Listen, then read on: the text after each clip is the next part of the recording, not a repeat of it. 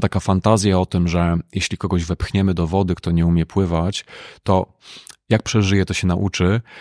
Może w pewnym promilu sytuacji tak się skończy, że człowiek rzeczywiście potem już będzie umiał pływać, bo sobie poradził, poradziła, ale w większości jednak mózg zakoduje tą sytuację jako skrajnie zagrażającą bezpieczeństwu i w przyszłości może być tak, że człowiek całe życie po prostu nawet nie nauczy się pływać, czy będzie może omijał e, wodę. Weryfikowano na dużej grupie ludzi to, czego te osoby potrzebują wtedy, kiedy doświadczają czegoś stresującego i znakomita większość wskazywała na to, że potrzebuje być właśnie wysłuchanym, zrozumianym, zauważonym. No, potrzebuje po prostu drugiej osoby, która gdzieś potowarzyszy. Czasem nawet takie hasło cisza to jest coś, co potrafi bardzo nam pomóc. W psychologii mówimy o tak zwanym efekcie buforowym wsparcia społecznego. To znaczy, jak człowiek czuje się wspierany przez najbliższych, czy, czy znajomych, czy no w różnych różnych kontekstach, czasem profesjonalnie, to jest tak, że nawet jeśli sytuacja jeszcze się nie zmieniła, to nasz organizm, nasz mózg zaczyna w inny sposób sobie radzić, po prostu radzi sobie skuteczniej, więc to, co jest obciążające, jest mniej obciążające. Spojrzymy sobie na wyniki badań dotyczące radzenia sobie ze stresem um, i jego konsekwencji, to okazuje się, że strategie, których podejmujemy się w trakcie radzenia sobie, mają znaczenie, ale jeszcze większe znaczenie ma to, z czym wchodzimy w sytuację stresującą. Podcast charyzmatyczny. Psychologia w codziennym życiu. Prowadzi psycholog Dawid Straszak. Dzień dobry, dobry wieczór. Moim i Państwa gościem jest Mateusz Banaszkiewicz. Cześć. Cześć. E, Mateusz jest psychologiem zdrowia, trenerem, wykładowcą, e, prowadzi szkolenia i webinary dla firm i jeden z tematów, w których się specjalizujesz i o którym chciałbym z Tobą porozmawiać, to stres. No więc może zacznijmy od tego, czym właściwie ten stres jest, bo y, dlatego zależało mi na porozmawianiu z Tobą, z, ze względu na bardzo naukowe podejście do tego tematu, które no, mam nadzieję, że pozwoli nam rozprawić się z mitami, które narastają wokół stresu i tego, co się o nim myśli, żeby gdzieś y, te rady, które słyszymy, od znajomych, od rodziny na temat tego, jak się nie stresować, e, odróżnić od tych, które są rzeczywiście skuteczne i zasadne i w tym regulacji stresu e, nam pomogą. I czy w ogóle ten stres się da wyregulować, ale o tym będziemy dzisiaj w odcinku rozmawiać, więc wracając do tego pierwszego pytania, stres. O co chodzi? Super, że prowokujesz ten temat. Postaramy się przyjrzeć mu praktycznie. Mm, jak pomyślimy sobie o takim w ogóle rozumieniu stresu, to moglibyśmy korzystać z bardzo różnych definicji, ale taka, która mnie jako psychologowi jest najbliższa i też taka, która potem daje szansę nam szukać praktycznych, opartych na dowodach strategii. Mówi o tym, że stres to jest relacja z otoczeniem, która w zależności od tego, jak interpretujemy bodźce albo potencjalne bodźce, może dawać takie poczucie, że mm, doświadczamy potencjalnego zagrożenia, albo krzywdy, albo straty i ewentualnie wyzwania. I w zależności od tego, jak tą potencjalną sytuację, czy coś, co już rozpoczęło się i ma miejsce, w zależności od tego, jak to interpretujemy, mm, nasz mózg uruchamia inny proces radzenia sobie. I może tak być, że będziemy bardziej koncentrowali się na emocjach, może bardziej na rozwiązaniu zadania, na poradzeniu sobie z sytuacją. Może być tak, że będziemy mieli tendencję, żeby wycofywać się z sytuacji. W każdym razie mówię o tym dlatego, bo z perspektywy psychologicznej mówimy o tym, że nasz sposób interpretacji interpretacji sytuacji, to jak wykorzystujemy nasz sposób rozumienia okoliczności na podstawie przeszłych doświadczeń, naszych przewidywań, on wpływa na to, jak sobie radzimy.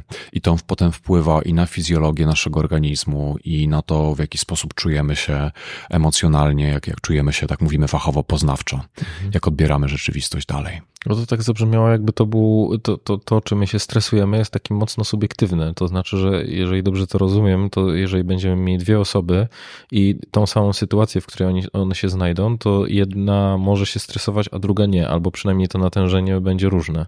Tak, i takie bardziej biologiczne czy medyczne podejście oczywiście też moglibyśmy tu wdrożyć i powiedzieć, że jeśli organizm ma kontakt z patogenem, no to to jest stresor fizjologiczny i tu uruchamia reakcję stresową, ale faktycznie to myślenie psychologiczne, ono nam trochę ten zakres poszerza i pokazuje właśnie, że w tej samej sytuacji, czy w bardzo podobnych okolicznościach, jedna osoba może zareagować bardzo wysokim poziomem lęku, u danej osoby ta reakcja w związku z tym i fizjologiczna, i taka przekładająca się na zachowanie będzie na przykład skrajnie inna niż u osoby, która w podobnych sytuacjach już sobie kiedyś poradziła, albo dany bodziec postrzega zupełnie inaczej. Więc faktycznie ta definicja, ten sposób myślenia pokazuje, że po pierwsze, my bardzo możemy różnić się w takich samych sytuacjach czy podobnych, w kontakcie z podobnym czy, czy e, danym bodźcem, ale jednocześnie to mówi nam też o tym, że mamy szansę nauczyć się radzić sobie zupełnie inaczej, czasami poprzez bardzo proste zmiany w zakresie sposobu myślenia,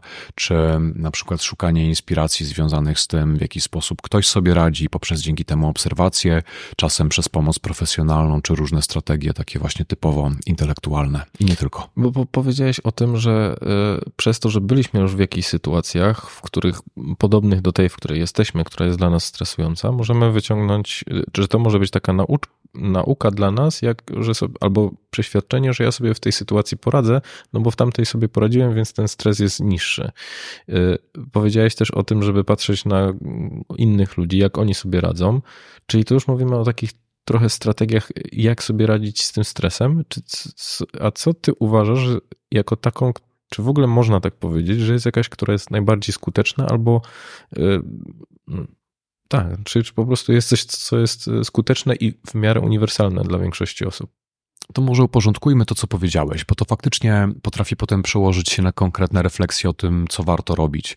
A mianowicie, z jednej strony jest tak, że mm, stres potrafi być postrzegany jako proces uczenia się i to jest też jego ważna funkcja. To znaczy, w momencie, kiedy my mm, w toku naszego rozwoju, w toku naszego życia, nabierania doświadczeń życiowych, mm, akademickich, potem zawodowych, radzimy sobie z różnymi sytuacjami, tak też rzeczywiście z perspektywy czasu, po pierwsze, mózg przed tymi sytuacjami czy w trakcie tych sytuacji potrafi reagować znacznie bardziej optymalnie, bo skoro już wiemy, że na przykład sytuacja wystąpienia publicznego to jest sytuacja, która przebiega w określony sposób zwykle, czy w konkretny sposób przebiegała kiedyś, to już mniej więcej wiemy, czego się spodziewać i na przykład poziom lęku będzie niższy i w związku z tym nasze zachowanie będzie bardziej um, precyzyjne, czy będziemy radzili sobie w lepszy sposób, bo te objawy z ciała i takie typowo emocjonalne nas nie będą rozpraszały. Nie zaskoczą nas tak bardzo. Dokładnie tak. Albo nawet jeśli nas coś zaskoczy, to dzięki temu, że te koszty emocjonalne, które ponosimy w tej chwili w czasie wystąpienia są znacznie, znacznie mniejsze,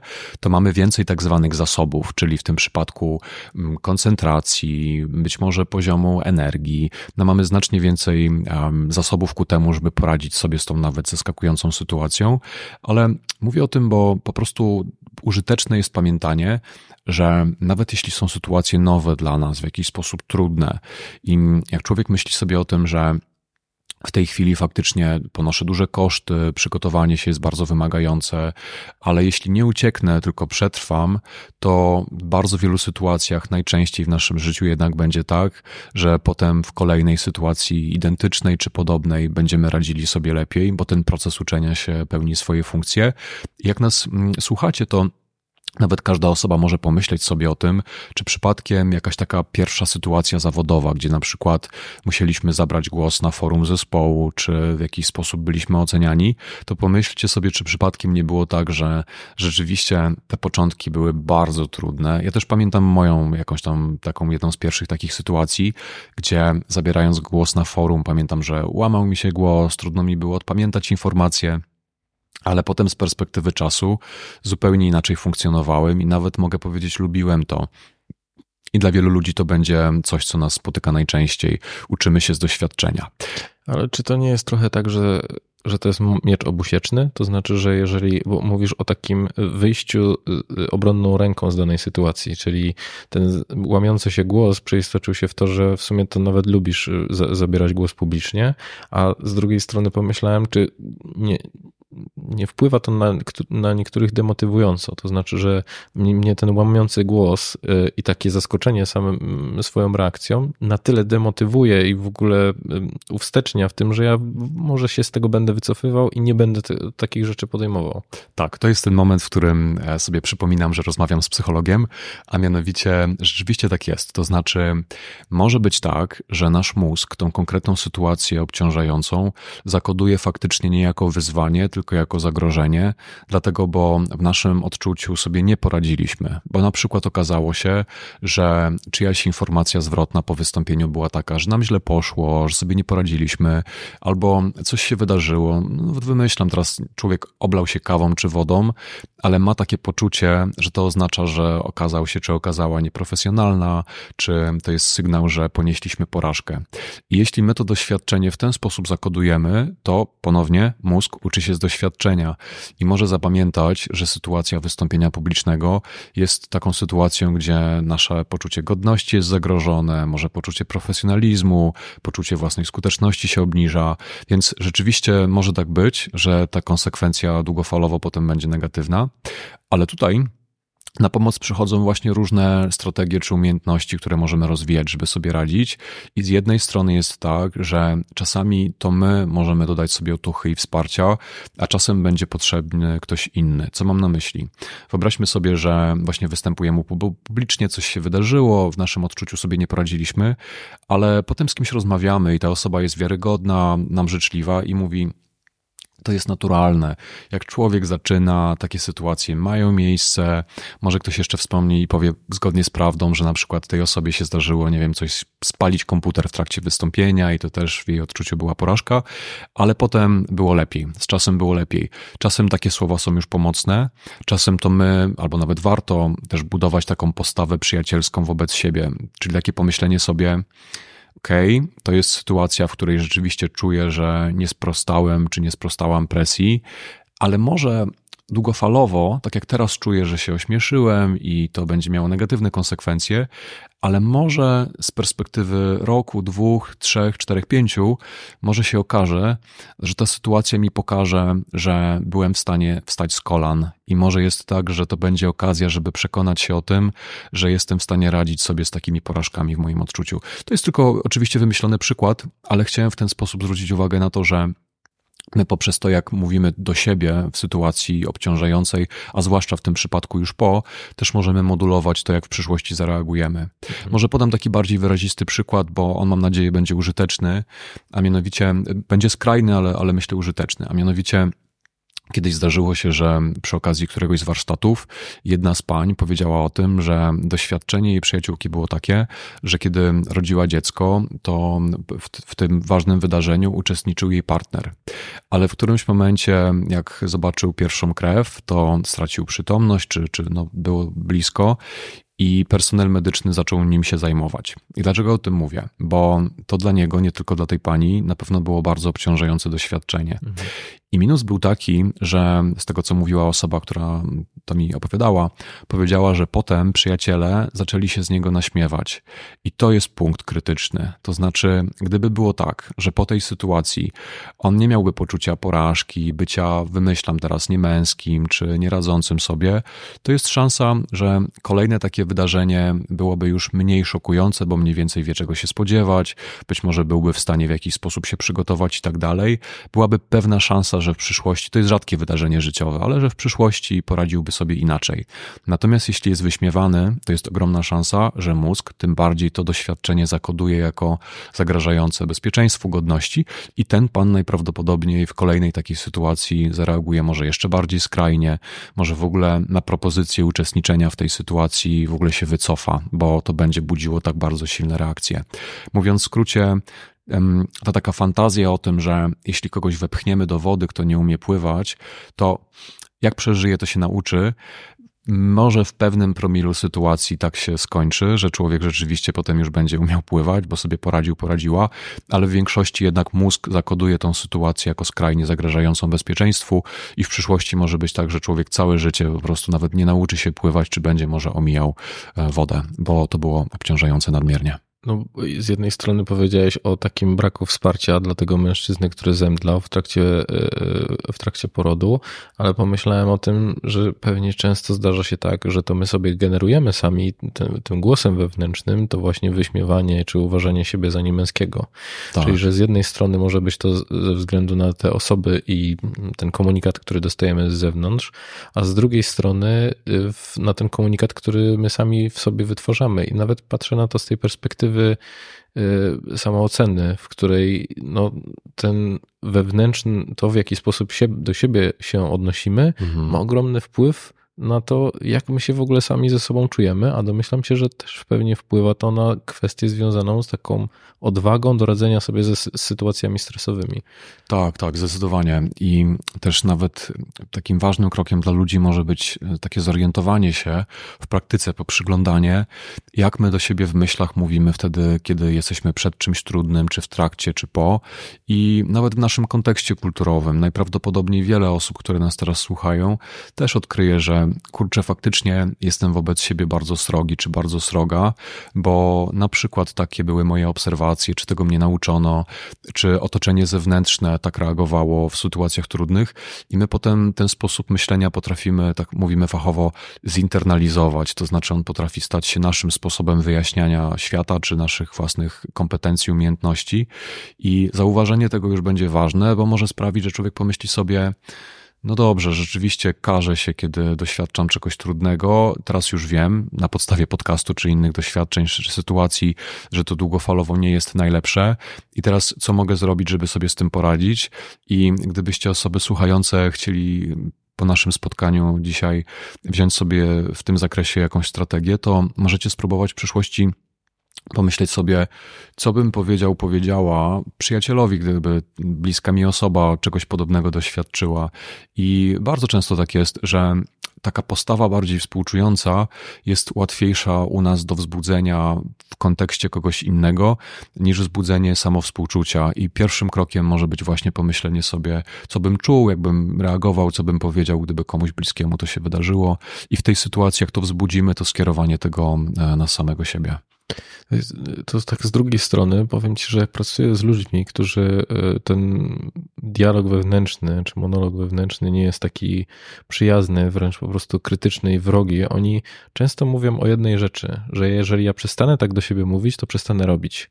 To znaczy, że ten karzący głos, który pewnie często jest karzącym głosem rodzica z, z, z przeszłości, jest tym motywatorem i ja się boję, że jeżeli go zabraknie, czyli ja będę siebie, hmm. do siebie podchodził właśnie z takim współczuciem, to ja będę siedzieć na kanapie i nic nie będę robić. E, więc myślę, że to też, e, to oczywiście nie jest prawdą koniec końców, tak. E, jakby rozwiązując tą zagadkę, ale mówię o tym, bo często spotykam się z taką obawą, że jeżeli ja podejdę do siebie w taki współczujący sposób, to to będzie takie różowe, pluszowe, ja będę taki rozmęłany mhm. i w sumie nic nie zrobię. Tak, super, że o tym mówisz, bo jak nas słuchacie, to gdybyście szukali pewnych słów kluczy, tak żeby na przykład eksplorować temat dalej, to takim hasłem jest właśnie współczucie, jako taki obszar, który w nauce jest badany i też przekłada się potem na praktyczne interwencje, a mianowicie taki właśnie był odbiór, było takie przekonanie, zauważono, że ludzie mają takie przekonanie, że jeśli nie będą się samo karać, czy nie będą krytyczni, to motywacja będzie niska, to nigdy się nie zmobilizują, żeby coś zrobić. A tymczasem w interwencjach się okazało, że jeśli wzbudzamy w sobie samo współczucie, to właśnie stajemy się skuteczniejsi, efektywniejsi i też ponosimy mniejsze koszty tego, że czasami trzeba coś zrobić, nawet jeśli to bywa rzecz nudna, czy w jakiś sposób obciążająca. Więc takie nasze przekonanie spontaniczne okazało się rzeczywiście w praktyce nieefektywne. Natomiast to też trzeba rozróżnić, bo jeszcze jest taka możliwość, że człowiek zacznie racjonalizować, czyli pomyśli sobie, mm, powiedzmy w jakimś kontekście pracy, mamy jakieś zadanie i budujemy takie poczucie, że a, jak ja tego nie zrobię, to prędzej czy później ktoś to zrobi, albo jak ja tego nie zrobię, to um, już parę razy się przekonałem, przekonałam, że na ostatnią chwilę zrobię to lepiej. Um, I być może mamy takie doświadczenia, natomiast to może być samo oszukiwanie, bo może się okazać, że w kontekście tego zadania jednak czasu nam nie wystarczy, więc to, o czym my mówimy teraz, to zdecydowanie nie jest taki rodzaj postawy, gdzie wyjaśniamy sytuację tak, żeby nic nie zrobić, ale długofalowo to nie ma odzwierciedlenia w efektywności. Warto jest to rozróżniać. Rzeczywiście tutaj mówimy o czymś innym. Czyli wiedzieć, kiedy się oszukujemy i, i, i, gramy na czas. Tak. I zazwyczaj jak człowiek tak na chwilę się zatrzyma i pomyśli sobie, co w tej chwili się dzieje w jego głowie, to potrafi to rozróżnić. To znaczy, nawet jak my wspieramy innych, to też raczej możemy rozróżnić to, czy to moje wsparcie jest po prostu wsparciem i nawet jeśli to, co mówię, jest nieracjonalne, um, ale mówię to, żeby wyrazić moją pozytywną postawę wobec tej osoby, a kiedy jest tak, że faktycznie wyrażam po prostu współczucie wobec tej osoby. Co mam na myśli? No powiedzmy, że ktoś miał jakieś zadanie i się nie przygotował zupełnie i my o tym wiemy. I ten nasz przyjaciel po prostu poniósł konsekwencje tego, że e, ignorował konieczność przygotowania się do ostatniego momentu, no to racjonalizacją byłoby powiedzenie mm, no, dzisiaj ci się zdarzyło, następnym razem sobie poradzisz no może sobie poradzi, natomiast w tym momencie nie bierzemy pod uwagę kontekstu, który znamy i po prostu racjonalizujemy. No, próbujemy wesprzeć, ale to nie za bardzo jest oparte na faktach, bo wiemy, że fakty są takie, że ta osoba nie podjęła działań, żeby się przygotować. W tym przypadku bardziej współczujące byłoby zareagowanie i powiedzenie, mm, to musi być bardzo trudne, co przeżyłeś i widzę po tobie, że cię to dotknęło. Mm, bardzo mocno trzymam kciuki, żebyś po tej sytuacji w przyszłości takie wnioski wyciągnął wobec tego, co zrobić, jak się przygotować żebyś już czegoś takiego nie musiał przeżywać. To by było bardziej wyrażające współczucie. Proszę, ja jestem wiesz, pod wrażeniem, ale myślę, że takiej samoświadomej i wspierającej e, podpowiedzi jest po prostu mało, że my w ten sposób się nie komunikujemy na co dzień. Mm. Że rzeczywiście popatrz, że my jesteśmy dla siebie sami krytyczni i z drugiej strony ludzie po prostu są wzajemnie dla siebie krytyczni. Że ciężko jest wejść w te czyjeś buty, e, a tym bardziej w momencie, kiedy my dla, sami dla siebie nie jesteśmy wspierający. Tak, i nawet e, też skorzystam z tego, co mówisz w taki sposób, żeby zwrócić e, też Wam uwagę na to, że jedną z takich strategii, która może być pomocna, jest taka zdolność do, i tutaj tak jako hasło to nazwę, mm, myślenia o tym, jakie są czyjeś potrzeby, czy przewidywania tych potrzeb, bo w idealnym świecie byłoby tak, że ktoś w jakiejś sytuacji stresującej, czy po prostu w interakcji mówi do nas o tym, czego potrzebuje w tym momencie, czyli mówi, wiesz co, chcę ci się wygadać z tego, co mnie spotkało rano, mm, nie chcę żadnej rady, ale po prostu chcę być wysłuchany, bo, bo mnie to dręczy. I mamy wtedy dosyć precyzyjną informację, co mamy zrobić, żeby być wsparciem. Natomiast no, świat nie jest idealny i też niektóre osoby nawet nie do końca mają taki mm, bardzo wysoki wgląd w to, czego potrzebują. I użyteczne może być właśnie rozwijanie takiej zdolności, gdzie my, zanim zaczniemy mówić coś, zanim zaczniemy reagować, e, podejmować się jakichś działań, po prostu próbujemy na podstawie kontekstu czy pozyskanych informacji jakoś te potrzeby przewidzieć. Co mam na myśli? Lubię posługiwać się takim przykładem, nie każdy się w nim odnajdzie, ale on jest wyrazisty. Powiedzmy, że mamy rodzica, który poprosił e, swojego, nie wiem, syna nastolatka, żeby w sobotę posprzątał pokój, bo przychodzą goście i znowu, stereotypowo może być tak, że jeśli jeśli nastolatek tego nie zrobił, to rodzic się już złości, może straszy, może naciska bardziej, no, może robić różne rzeczy. A ta strategia, o której mówię, ona polegałaby na tym, że taki rodzic, zanim w cudzysłowie rozpęta aferę, myśli sobie, jakie są być może teraz potrzeby tego mojego dziecka, skoro otwieram drzwi i widzę, że leży na łóżku i robi coś w telefonie. No i rodzic sobie myśli szybko. Może ma potrzebę, żeby odpocząć, może ma potrzebę, żeby pograć, więc ma potrzebę rozrywki, może ma potrzebę kontaktu ze swoimi bliskimi, przyjaciółmi, może ma potrzebę świętego spokoju. Co by to nie było. Rodzic sobie jakieś hipotezy stawia, myśli sobie, czego on potrzebuje. A w kolejnym kroku myśli sobie, a czego ja potrzebuję no może tego, żeby było czysto, żeby goście, nawet jeśli nie będą zaglądali do jego pokoju, to chcę, żeby był taki generalny odbiór tego, że żyjemy jak, jako dorośli ludzie w miejscu, które jest po prostu czyste, wysprzątane. Może ja potrzebuję, żeby moje dziecko też słuchało mnie wtedy, kiedy mam do niego pewne prośby, takie na adekwatnym poziomie rozwojowym, ale to jest adekwatna prośba czy oczekiwanie, żeby sprzątał pokój. Może mam potrzeby, żeby wychować go na osobę, która będzie mm, funkcjonowała też w taki sposób jako osoba dorosła, czyli będzie w stanie po sobie posprzątać i tak dalej, i tak dalej. Dlaczego o tym mówię? Bo same takie hipotezy, czego potrzebuje druga strona i próba zrozumienia, czego ja potrzebuję, one już będą sprawiały, że ta interakcja ma szansę przebiegać zupełnie inaczej. Pewnie nie idealnie, bo nastolatek może nie zareagować na te nasze potrzeby w taki sposób, jakbyśmy chcieli, nie wiem, grzeczny, czy podjąć działanie, ale już można negocjować, już można naciskając odwoływać się do tego, co powiedzieliśmy i powtórzyć Zależy mi na tym, żebyś jako osoba dorosła w przyszłości sprzątał pokój, więc będę do tego od ciebie wymagać. To jest zupełnie inny komentarz niż wykrzyczenie na przykład jakiegoś komentarza na zasadzie jesteś Rusz się taki czy inny, pokoju. na przykład. Mhm, Nie łóżku. więc tak, Mhm. to byłoby to. A tak wracając do nas, to polegałoby po prostu na tym, że jeśli z kimś się widzimy, rozmawiamy, próbujemy wesprzeć, ta osoba się stresuje, to też oczywiście możemy zadać pytanie, powiedzieć, czego potrzebujesz teraz, albo zaproponowałeś spotkanie, czy, czy chcesz jakieś rady i tak dalej. I to Bo Myślę, że to jest kluczowe, że są jakby te dwie drogi, czy ktoś potrzebuje rady, czy wysłuchania. I że to Tak. bardzo dużo zmienia i mam wrażenie, że my mamy czarny pas w dawaniu rad, e, zwłaszcza tych niechcianych, kiedy ta druga osoba po prostu potrzebuje przegadać temat albo najzwyczajniej w świecie się wyżalić. Tak, i to nawet skomentuję za sekundę, m, powołując się na jedno z badań, na jeden z eksperymentów, ale zrobię tylko taki maleńki wstęp, może mówiąc o tym, że czasem będzie tak, że druga strona nie do końca też wie, czego potrzebuje. Tak, tak też może się zdarzyć. I wtedy też y, jako osoby dorastające czy dorosłe mamy szansę poradzić sobie poprzez tą strategię, o której mówiłem, bo jak sobie pomyślę, jakie mogą być jego potrzeby, czy jej potrzeby, to często już odkryjemy, że my mamy pokusę, żeby rozwiązać problem, czy komuś coś doradzić, ale takie wyobrażenie, czego potrzebuje, no często sprawi, że pomyślimy sobie, no pewnie się wygadać, pewnie być wysłuchanym, wysłuchaną, może mojej obecności po prostu, w zależności od relacji oczywiście, to już jest bardzo ważny krok. Ale kolejny właśnie jest taki, i tutaj to wspomniane badanie, o którym chcę powiedzieć, polegało na tym, że mm, weryfikowano na dużej grupie ludzi to, czego te osoby potrzebują wtedy, kiedy doświadczają czegoś stresującego. I znakomita większość wskazywała na to, że potrzebuje być właśnie wysłuchanym, zrozumianym, zauważonym. No, potrzebuje po prostu drugiej osoby, która gdzieś potowarzyszy.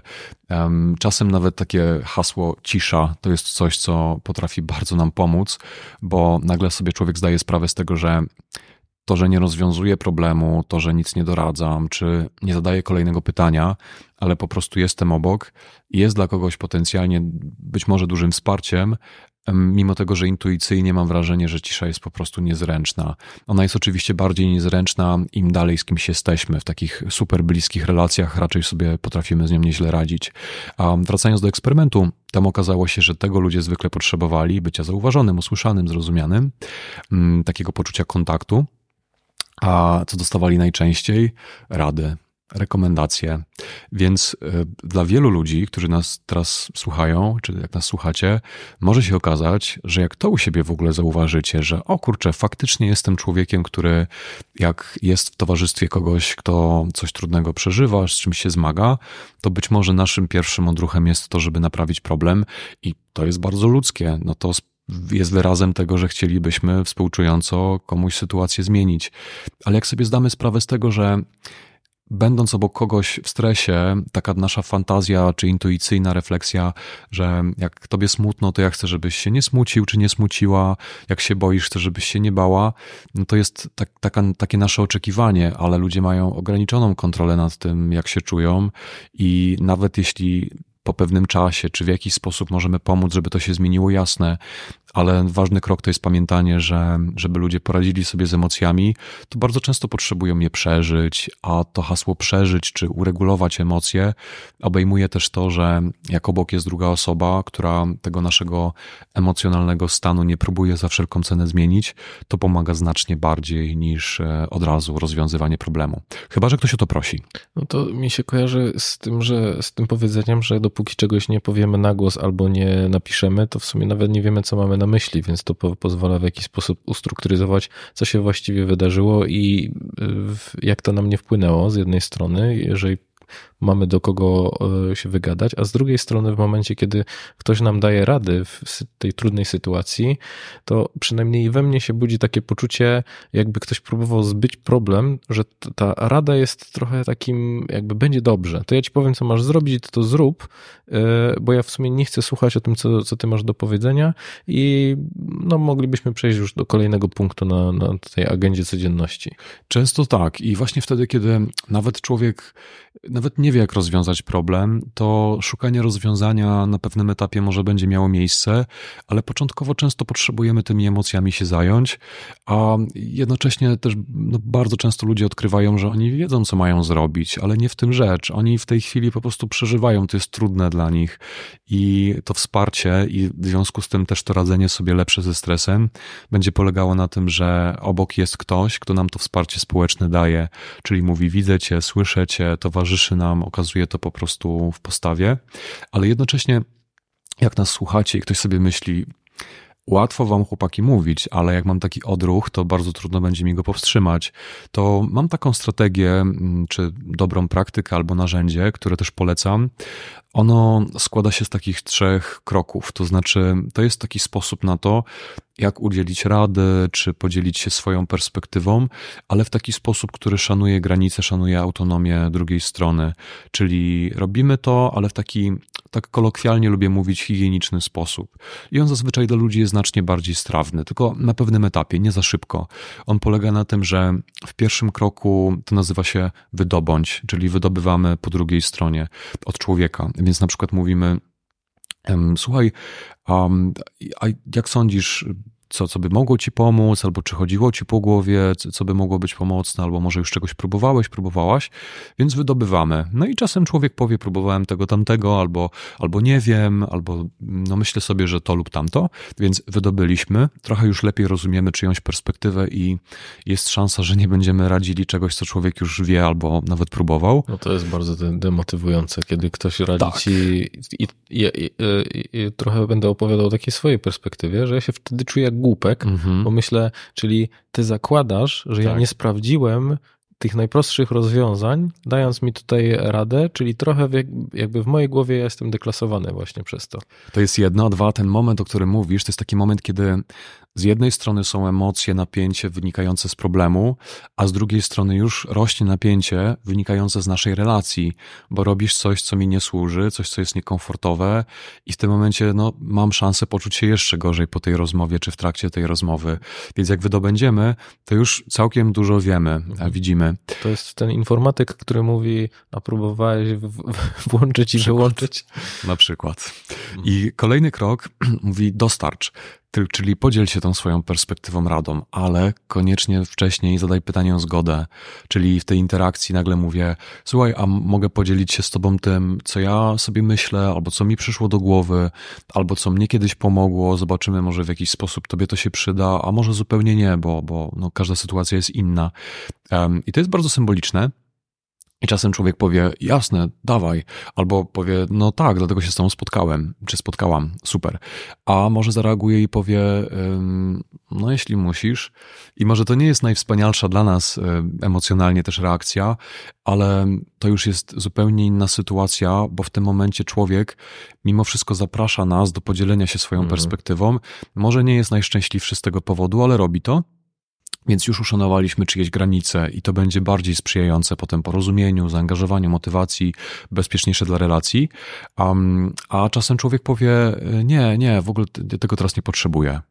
Wow, to super, że to wiemy, bo w tym momencie mamy szansę to uszanować i nie szukać rozwiązania a po prostu pobyć obok. Myślę, że ważne jest to, co powiedziałeś, że możemy też niekoniecznie spodziewać się tego, że ktoś nam powie, czego potrzebuje, jeżeli, te, tak. jeżeli nawet byśmy o to zapytali wprost. No bo to rzeczywiście wymaga jakiejś dużej samoświadomości, a z drugiej strony, no w momencie, kiedy ktoś jest w nerwach, w tym stresie, to może po prostu sam nie wiedzieć, czego potrzebuje w taki jasny sposób. Dokładnie tak. I po tym drugim kroku jest jeszcze trzeci, bo jak już dostarczyliśmy, to w tym momencie ponownie wydobywamy i mówimy na przykład, co ty na to, albo co o tym myślisz, czy cokolwiek z tego, co powiedziałem, powiedziałam, jakoś wydaje się użyteczne, czy nie, z taką gotowością na to, że będzie jedno albo drugie. Nie wiemy tego. I wtedy człowiek reaguje. I ta strategia, którą przywołałem, ona może się przydać, ona może porządkować, ale też nazwijmy to nawet z takiej perspektywy bardzo takiej prostej, to znaczy Dlaczego rola drugiego człowieka jest taka ważna, kiedy my przeżywamy coś stresującego?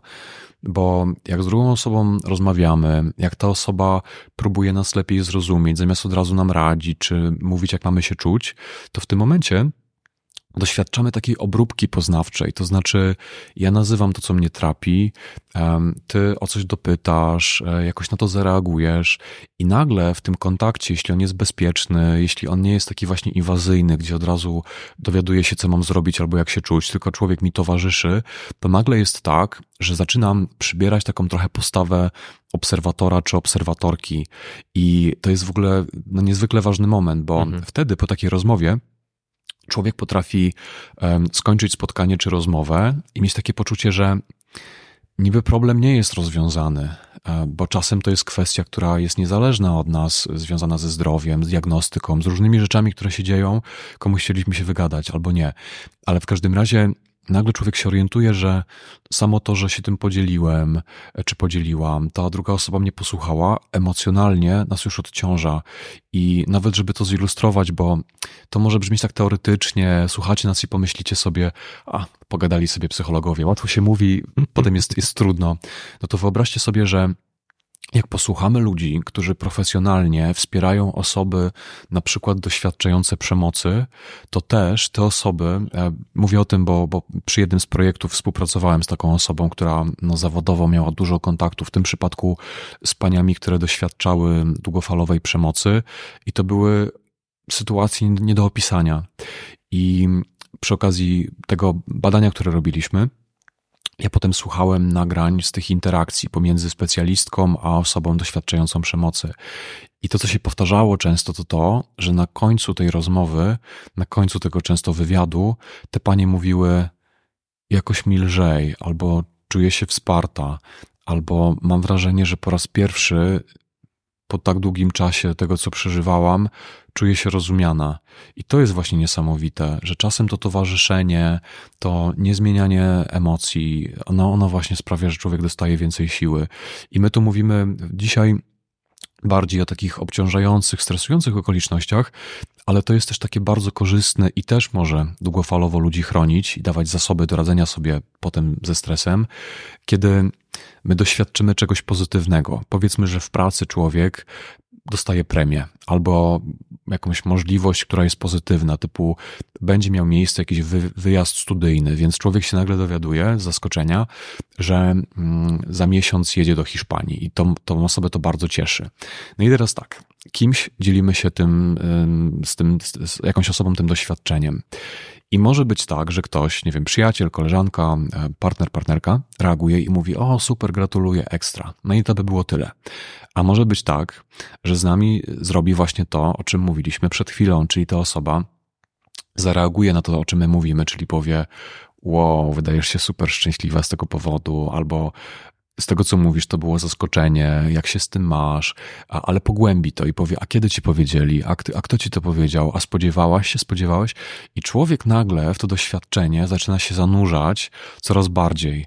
I to w tym momencie też sprawia, że ta percepcja, taka bardziej pogłębiona tej sytuacji, ona będzie sprzyjała doświadczaniu emocji pozytywnym, pozytywnych i to długofalowo też będzie służyło. Więc ta rola osoby obok, ona potrafi być niezwykle ważna i w takich stresujących pozytywnie albo, albo zdecydowanie też obciążających sytuacjach i warto jest o tym pamiętać, że bycie obok ma ogromne znaczenie ma i mam wrażenie, że to też ciekawie się pokazuje e, w tym, jaki sposób my szukamy sposobów właśnie na stres, bo to, co się mam takie odczucie, jakby teraz szukano drogi na skróty, tabletek, suplementów, e, ćwiczeń, które mogłyby mm. to e, pozwolić nam zaopiekować się tym stresem tak samowystarczalnie, albo właśnie przez te suplementy trochę jakby poza nami, że one znikną i e, ja się nie będę musiał z tym mierzyć, ale z drugiej strony no wracamy do tej kwestii związanej z tą siłą relacji z innymi osobami. I jak jak bardzo my tego potrzebujemy, jak to jest niezbędne właśnie w radzeniu sobie z, z ciężkimi sytuacjami. Mam prośbę. Jeżeli mój podcast w jakikolwiek sposób Ci pomógł, to chciałem Cię prosić o przysługę. Jeżeli oglądasz go na YouTubie, to będę wdzięczny za subskrypcję, komentarz lub łapkę w górę. Jeżeli słuchasz na Spotify, to za ocenę podcastu lub obserwowanie. Dla Ciebie to dosłownie chwila, a mi pomoże docierać do coraz większej grupy osób i być może trafić do kogoś, kto akurat tego materiału potrzebuje oraz prężniej rozwijać ten projekt. Z góry dziękuję. Wow, bardzo ważna rzecz, którą teraz nazwałeś, bo mm, kilka perspektyw. Jedna jest taka, że w ogóle w psychologii mówimy o tak zwanym efekcie buforowym wsparcia społecznego. To znaczy, jak człowiek czuje się wspierany przez najbliższych, czy, czy znajomych, czy no w różnych kontekstach, czasem profesjonalnie, to jest tak, że nawet jeśli sytuacja jeszcze się nie zmieniła, to nasz organizm nasz mózg zaczyna w inny sposób sobie radzić, po prostu radzi sobie skuteczniej, więc to, co jest obciążające, jest mniej obciążające. Te procesy, które w naszym ciele mają miejsce, na przykład nadmierne pobudzenie układu sercowo-naczyniowego, one szybciej się regulują, nasz mm, układ sercowo-naczyniowy szybciej wraca do równowagi. Tylko dlatego, bo nas ktoś wysłuchał, bo był z nami, bo nam wyraził to, że przejmuje się tym, co przeżywamy. Więc ten efekt buforowy jest takim czynnikiem mocno ochronnym ma ogromne znaczenie. Mm, jest taki projekt, który jest niezwykły. On był rozpoczętym projektem na Harvardzie ponad 80 lat temu i cały czas jeszcze trwa. To jest takie badanie, które doprowadziło już do bardzo wielu publikacji i objęło, cały czas jeszcze te badania trwają, um, trzy generacje ludzi, potem ich dzieci, a potem dzieci tej drugiej generacji. I w tym badaniu zespół badawczy, który się zmienia, przyglądał się, przyglądał się temu, um, na podstawie jakich zmiennych możemy przewidzieć, że człowiek z czasem będzie szczęśliwszy, że będzie zdrowy, że będzie sobie la, ra, dobrze radził.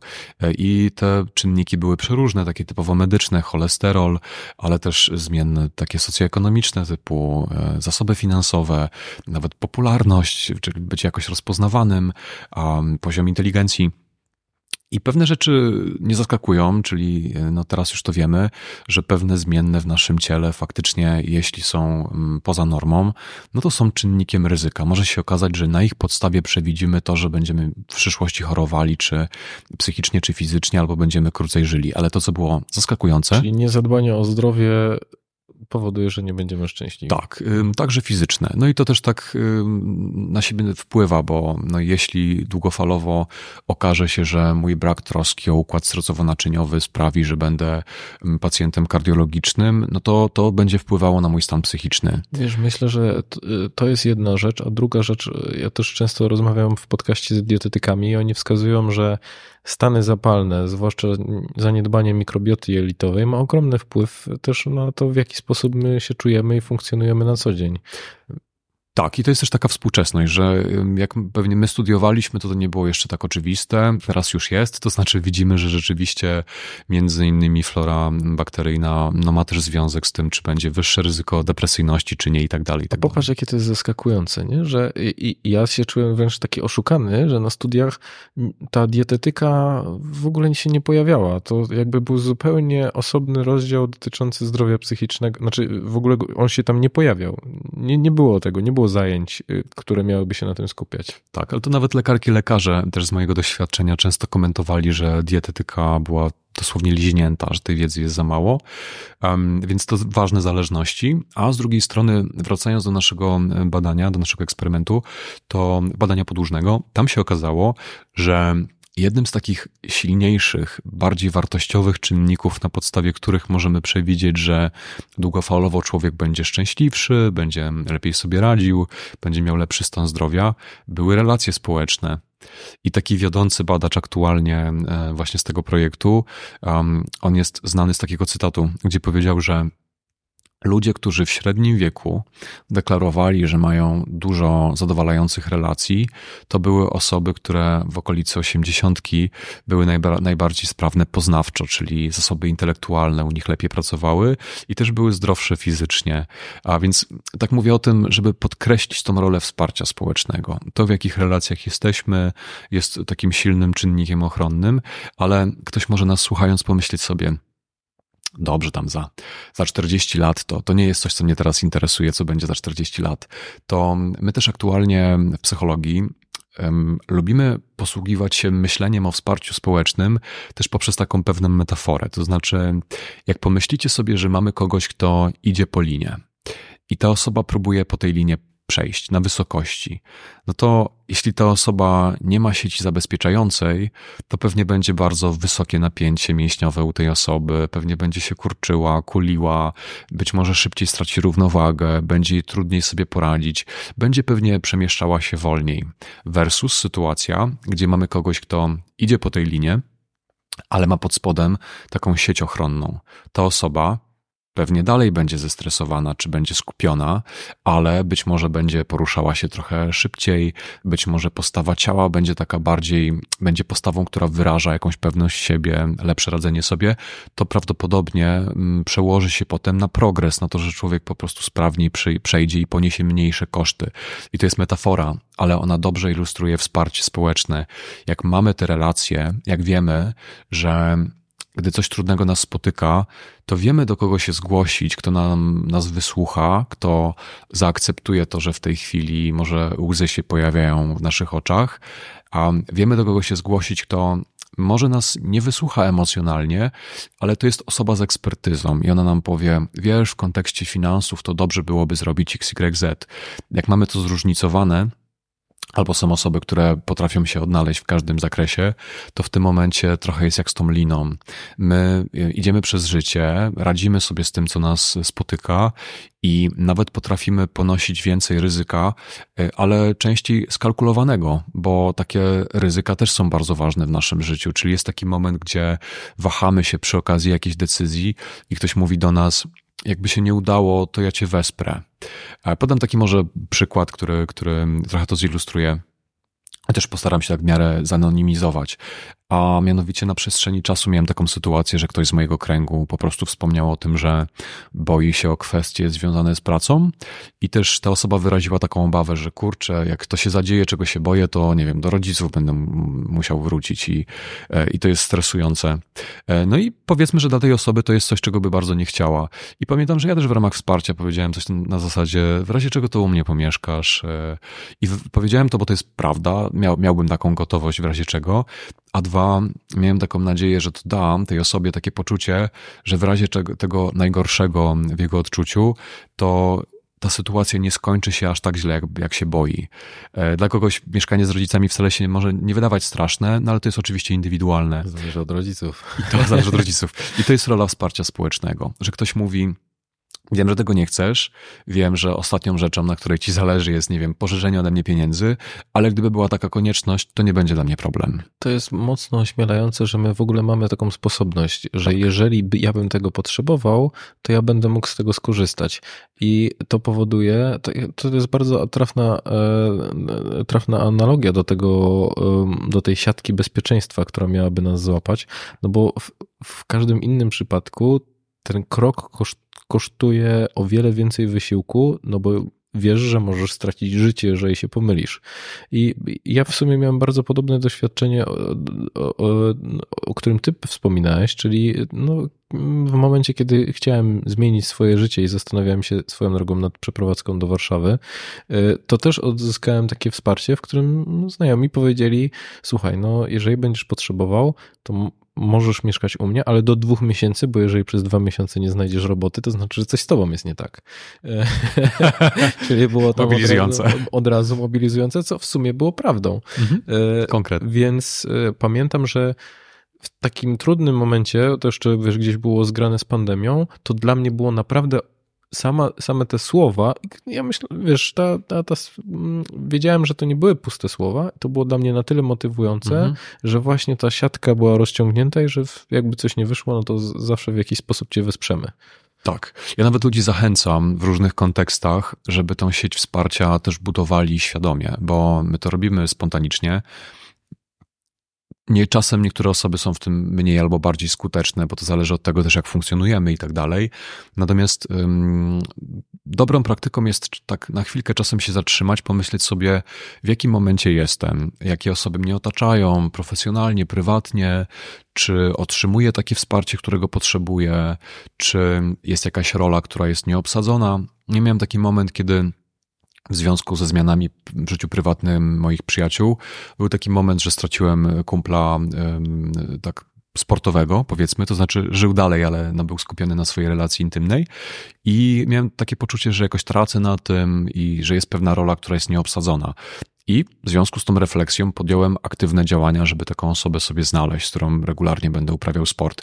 I to jest tylko przykład, ale chodzi o to, że czasem możemy odkryć, że kurczę, tak się sprawy potoczyły, że w tym momencie faktycznie nie mam najbliższej przyjaciółki, przyjaciela, a może ktoś się zorientuje, że nie ma takiej osoby, z którą może pójść do galerii, ale nie handlowej, tylko sztuki i tak dalej, i tak dalej. I taka świadomość też może sprawić, że zaczniemy, jak w projekcie, podejmować konkretne kroki, które mają nas w tym wesprzeć, a jeśli się zorientujemy, że to jest poza kontrolą, albo jest pewna kategoria potrzeb, której no, nie umiemy spełnić tymi relacjami, które mamy, e, i też nie ma osoby, która by jakoś się spełniała, to taka refleksja może sprawić, że pomyślimy sobie, a czy jestem w jakiś, w jakiś sposób w stanie sobie symbolicznie albo inaczej te potrzeby spełniać? Co mam na myśli? No powiedzmy, że ktoś ma takie poczucie, że super, wracając do stresu i emocji, bo, bo o tym w dużym stopniu jest nasze spotkanie, powiedzmy, że ktoś sobie myśli tak, kurczę, wszyscy najbliżsi przyjaciele są w tej chwili już rodzicami i nie mają dla mnie czasu po południu, a ktoś się zorientuje, że bardzo relaksująca dla tej osoby jest aktywność fizyczna po pracy na przykład. E, no i nagle przychodzi refleksja, no dobrze, to czy jestem w stanie jakoś na przykład samodzielnie sobie to zaspokajać, czyli ta aktywność będzie, no ale już nie z kimś. No i tak trochę o tym mówię, bo może to nie jest moje doświadczenie, ale e, podaję jako przykład wymyślenie sobie jazdy na rolkach, bo to jest mój pomysł na najbliższy czas. Stwierdziłem, że chciałbym nauczyć się jeździć na rolkach, czy może przypomnieć, bo jeździłem jako młoda osoba.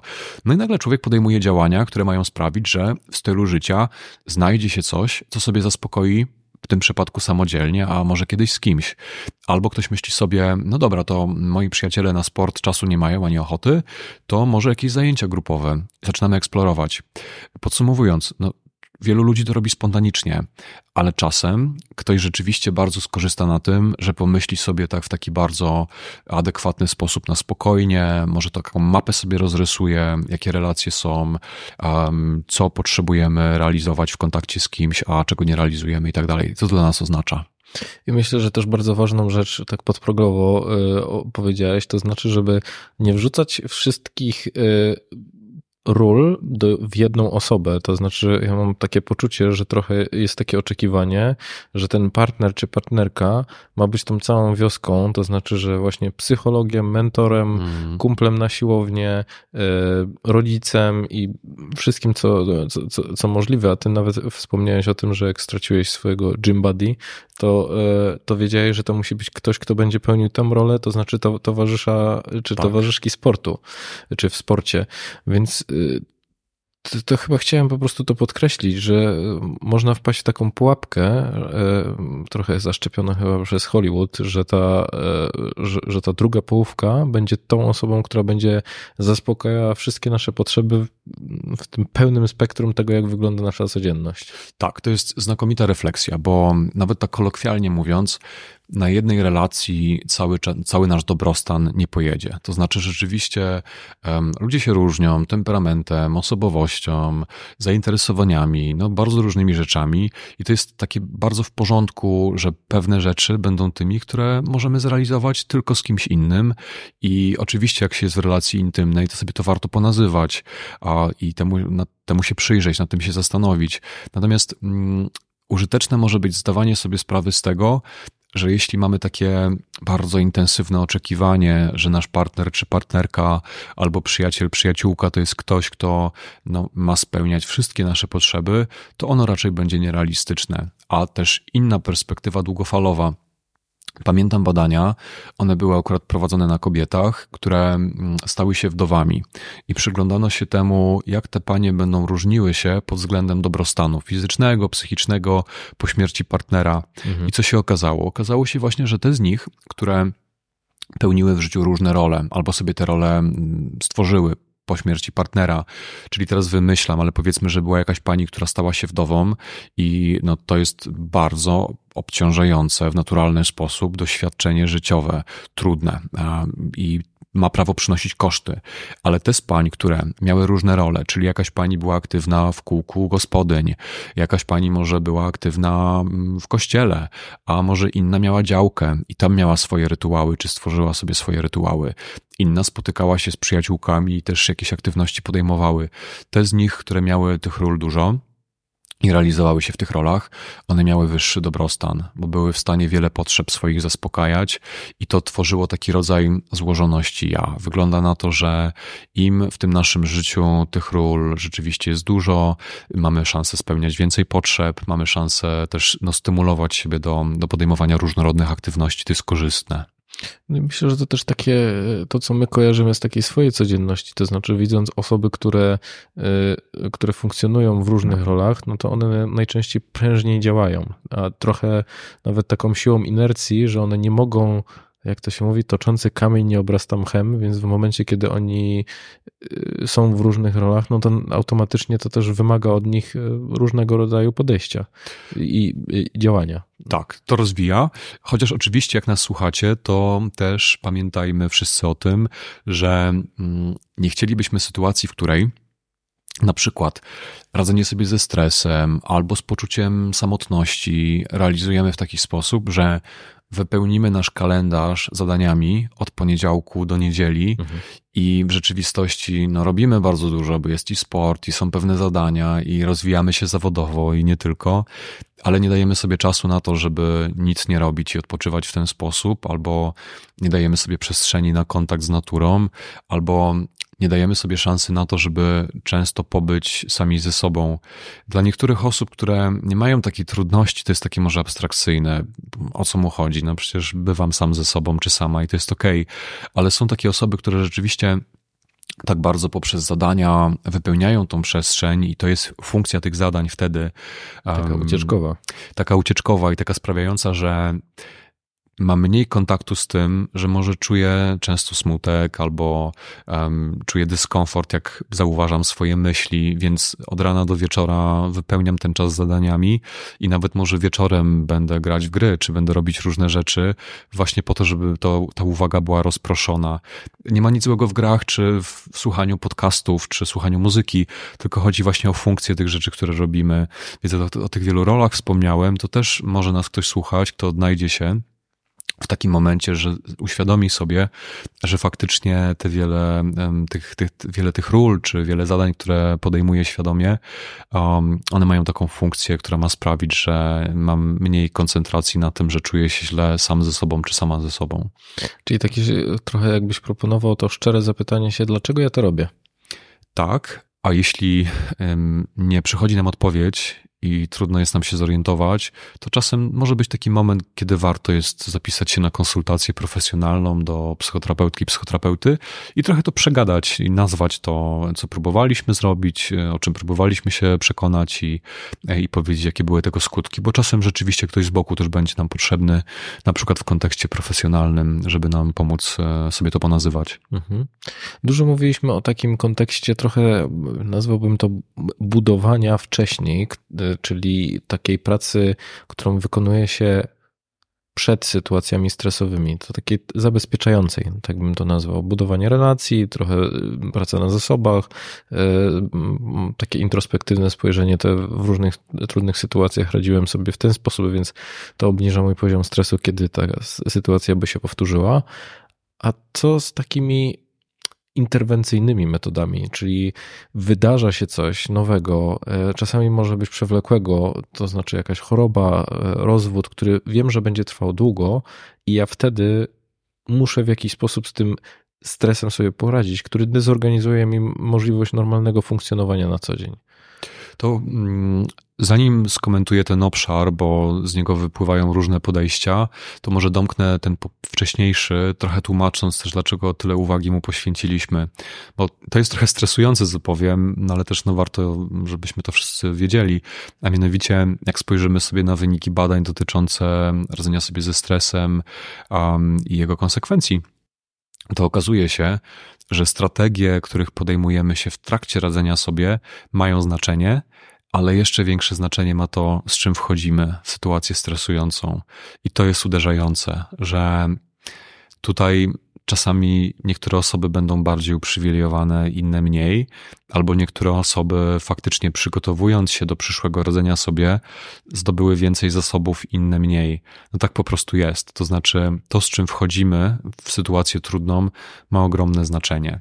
Dlatego wszystko, co zrobicie, jeśli w tej chwili nie doświadczacie kryzysu, czy coś przewlekle was bardzo nie obciąża, wszystko to, co będziecie robili długofalowo, żeby o siebie zadbać, to będzie potem procentowało. No i dlatego się przyglądaliśmy na przykład wsparciu społecznemu. Mogę się też tutaj odnieść nawet do tego miejsca, w którym jesteśmy. To znaczy, że wiesz, y, ja nagrywam wywiady wyjazdowo. Przyjeżdżam do, do Warszawy, umawiam kilku, y, kilku gości, no i to jest najczęściej stresujące doświadczenie, jest mało czasu, dużo rzeczy może pójść nie tak, logistyka musi się zgadzać, więc to, co robię, to przygotowuję się odpowiednio wcześniej, czyli wszystkie możliwe rzeczy minimalizuję, co mogłoby pójść nie tak, e, zakładam bufory, że i tak coś pewnie miałoby pójść nie, nie w porządku, zaczynam brać ashwagandę odpowiednio wcześniej, bo wiem, że ona ma mi pomóc dopiero w momencie, kiedy tutaj będę, żeby móc jak najdłużej się skupić. E, i cały czas wyciągam wnioski z poprzednich nagrań, co poszło nie tak, co może pójść nie tak, chociaż tak jak dzisiaj rozmawialiśmy, że za każdym razem coś mnie może zaskoczyć. I myślę, że też to, co jest dla mnie uspokajające, to, że ja sobie powtarzam, że na pewno wydarzy się coś, czego nie przewidziałeś, więc jakby trochę po, pozwalam sobie na to, żeby, żeby była taka sytuacja i nie jakby mieć pretensji do siebie, tylko być przygotowanym na to, że coś może pójść niezgodnie z planem. Tak, czyli mówisz o takim przygotowaniu profesjonalnym, czyli właśnie w kontekście pracy, więc i tak narzędziowo i też w sposobie myślenia, bo mówisz, że próbujesz sobie to urealnić, że nie wobec wszystkiego masz pełną kontrolę i robisz to w twojej mocy, żeby wtedy sobie z tym poradzić, też uczysz się z doświadczenia, żeby sytuacje się nie powtarzały i tak dalej. To można oczywiście rozszerzyć, bo jak rozmawialiśmy o przygotowaniu do przyszłej sytuacji trudnej w kontekście relacji, ale też pojawiło pojawił się temat żywienia, temat, i tutaj go sprowokuje, wysypiania się, robienia badań profilaktycznych. No wszystko to, co zrobimy, żeby o swoje ciało, o swoje relacje, o swój umysł, sposób radzenia sobie zadbać z wyprzedzeniem, potem nam będzie procentowało albo nie. Więc no, niezwykle ważne. Ale faktycznie bo trochę mhm. to właśnie myślę, że to jest e, ważne. Ja bym trochę to e, dobitnie podkreślił, bo ty mówisz o tym, że ta całość, którą wypracujemy wcześniej, będzie procentować, czyli y, ta tabletka z ashwagandą nie pomoże w dzień jakby stresującej sytuacji. W momencie, kiedy my mamy rozjechaną morfologię, nie wysypiamy się i w ogóle jesteśmy poddenerwowani, bo wiele rzeczy w naszym życiu nie funkcjonuje tak, jakbyśmy chcieli. Tak, ja też tego często doświadczam, że ludzie mówią, proszę mi podać jakąś strategię, jakąś technikę, która mi pomoże sobie poradzić. E, I tak, mamy różne narzędzia, o nich zaraz zresztą powiemy. Natomiast jeśli człowiek będzie niewyspany albo niewyspany długofalowo, to już na starcie ma układ nerwowy, który będzie bardziej wrażliwy na bodźce, ale w takim charakterze, który sprawia, że łatwiej nas będzie wyprowadzić z równowagi. Co mam na myśli? No powiedzmy, że nawet w pracy nam ktoś powie coś nieprzyjemnego, coś, co nie powinno było paść, coś, co nas atakuje, dotyka naszej godności. Jeśli my jesteśmy wyspani, sensownie się odżywiamy w jakiś tam zbilansowany sposób, no to nasze ciało i nasz układ nerwowy i mózg operuje zasobami, które sprawiają, że my z takim stresem życiowym jakoś potrafimy sobie poradzić, więc nie stracimy może kontroli, mm, wyhamujemy reakcję impulsywną i zareagujemy w taki sposób, który nas chroni, ale on będzie bardziej profesjonalny, więc powiemy, zobacz, rozmawiamy o projekcie X, ale mówisz w taki sposób, który generalizuje moją mm, pracę, który mnie ocenia, ja się na to nie zgadzam, poszukamy rozwiązania w tym projekcie, ale zależy mi na tym, żebyś do mnie mówił w sposób grzeczny. Ja jakoś tam, to jest tylko przykład, jakieś tam stawiamy granice. Natomiast jak jesteśmy niewyspani albo przeciążeni, czy na, znajdujemy się na przysłowiowym kacu, bo jest poniedziałek, a w weekend jakoś tam funkcjonowaliśmy um, i to jest tego konsekwencja, no to siłą rzeczy, gdy taka sytuacja nas spotka, to jest ogromne ryzyko, że my tą kontrolę stracimy, to znaczy zareagujemy bardziej impulsywnie, potem nawet będziemy tego żałowali. Więc ta kwestia przygotowania się z wyprzedzeniem, ona jest bardzo szeroka, ale ona mówi po prostu o tym, że styl życia ma ogromne znaczenie i wszystko to, co zrobimy, żeby o siebie się troszczyć. I nawet ja też, jako psycholog, często jestem przez ludzi pytany, jakie suplementy polecasz, albo mm, no właśnie z czego tak krótkofalowo skorzystać. A wtedy też lubię mówić, pamiętajmy o bazie, o nawodnieniu, o wysypianiu się, a o takich elementach stylu życia, które są oczywiste. One nie dają tej, takiego poczucia ekscytacji na zasadzie mam life hack na to, jak wpłynąć na układ nerwowy. Jak o nie zadbamy, to dla niektórych ludzi, którzy o to nie dbali, to będzie zaskakujący, absolutnie szokujący rodzaj różnicy. Podam szybko przykład i, i przejdziemy pewnie dalej do, do tego wątku rdzenia sobie, ale przykład polega na tym, że w czasie pandemii takie, pamiętam, kogoś pytanie padło, to było małżeństwo jedna z osób powiedziała, no dobrze, ty zajmujesz się tymi kwestiami związanymi właśnie ze stresem, z regeneracją, z dobrostanem. Daj nam jedną radę, z której skorzystamy, która sprawi, że poczujemy się lepiej, bo teraz czujemy się fatalnie. Pracujemy w domu, żyjemy w domu, wszystko się kręci w czterech ścianach, czujemy się okropnie. Powiedziałem, uff, no to jeśli mam jedną dać rekomendację mm, z potencjalnych wielu, to bym powiedział, spróbujcie o to zadbać, żebyście spali tyle, ile potrzebujecie. Tu są różnice indywidualne, ale powiedzmy, że z doświadczenia wiecie, że jak leżycie w łóżku przed snem przez 8 godzin, znaczy leżycie w łóżku i w rezultacie macie szansę wyspać się w taki sposób, że czujecie, że to było 8 czy 7 godzin, jak to jest dla was optymalne, to spróbujcie to utrzymać przez cały tydzień nawet w weekend, tak żeby była powtarzalność e, i zobaczycie, czy to przyniesie rezultaty, bo na tym polega uregulowanie rytmu okołodobowego.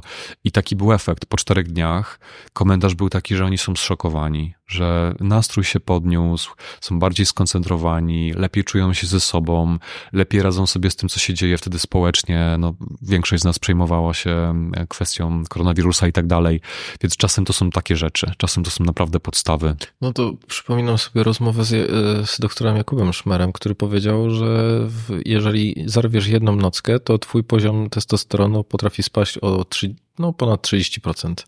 To pokazuje i oczywiście wbrew pozorom to nie jest tak, że im więcej testosteronu, tym bardziej jesteśmy agresywni, a wręcz tym bardziej jesteśmy spokojni. Więc to też pokazuje o tej reaktywności na te czynniki zewnętrzne, które się wydarzają, jak to wpływa na nas. Tak, testosteron w ogóle pod tym względem też sprawia, że jeśli jest na dobrym poziomie, efektywniej wypoczywamy, czujemy się bardziej wypoczęci, bardziej optymistyczni. Jest po prostu przykładem hormonu, który, tak jak wiele innych hormonów, wpływa na nasze ciało, mówi mu, co ma robić w, kon w kontekście różnych procesów, organów i tak dalej. Ja dorzucę tutaj taką jeszcze też motywującą, myślę, mm, taki motywujący przykład dla mnie przynajmniej był, a mianowicie któreś z badań wskazało, że jeśli człowiek zarwie nockę, to potem układ odpornościowy przechodzi, próbuje wrócić do równowagi przez dwa tygodnie. Ta większa podatność na infekcję była obserwowana na poziomie jakichś tam zmiennych właśnie przez dwa tygodnie. Więc nie wiem jak dla osób, które nas słuchają, ale na przykład dla mnie to był taki bardzo dobry bodziec, który mówił, ja wiem, że pot- do samego siebie zacząłem myśleć sobie, wiem, że potrafię, e, wiem, że wręcz czasem lubię posiedzieć do późna, ale ważne dla mnie jest to, żeby sobie takiego rodzaju rozregulowania organizmu nie fundować i rzeczywiście to było też mobilizujące. No i to nie jest sexy w momencie, kiedy mówisz ludziom, wysypiaj się, e, bo chyba jest w nas takie podejście, że jeżeli ty tak długo zajmujesz się tym tematem, to może znajdziesz jakiś magiczny środek, który pozwoli nam e, jakby ominąć tą ciężką pracę.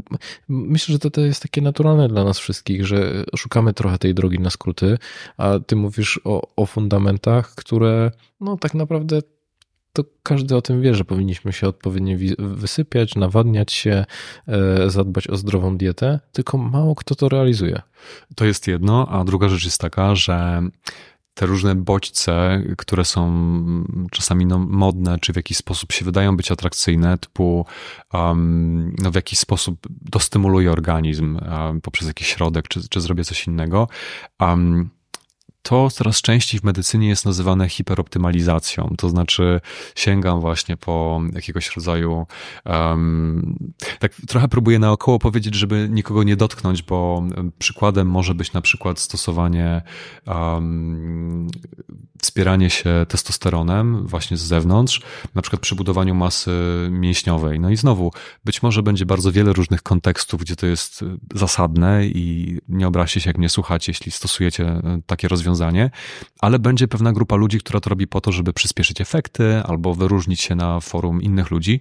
I to jest przykład potencjalnie właśnie hiperoptymalizacji, czyli na podstawie wiedzy i zasobów robimy coś, co ma jakiś efekt przynieść, ale w medycynie mówimy o tym, że bardzo wiele takich procesów, jak hiperoptymalizujemy, no to one wpływają na inne zmienne w naszym ciele i poniesiemy tego konsekwencje.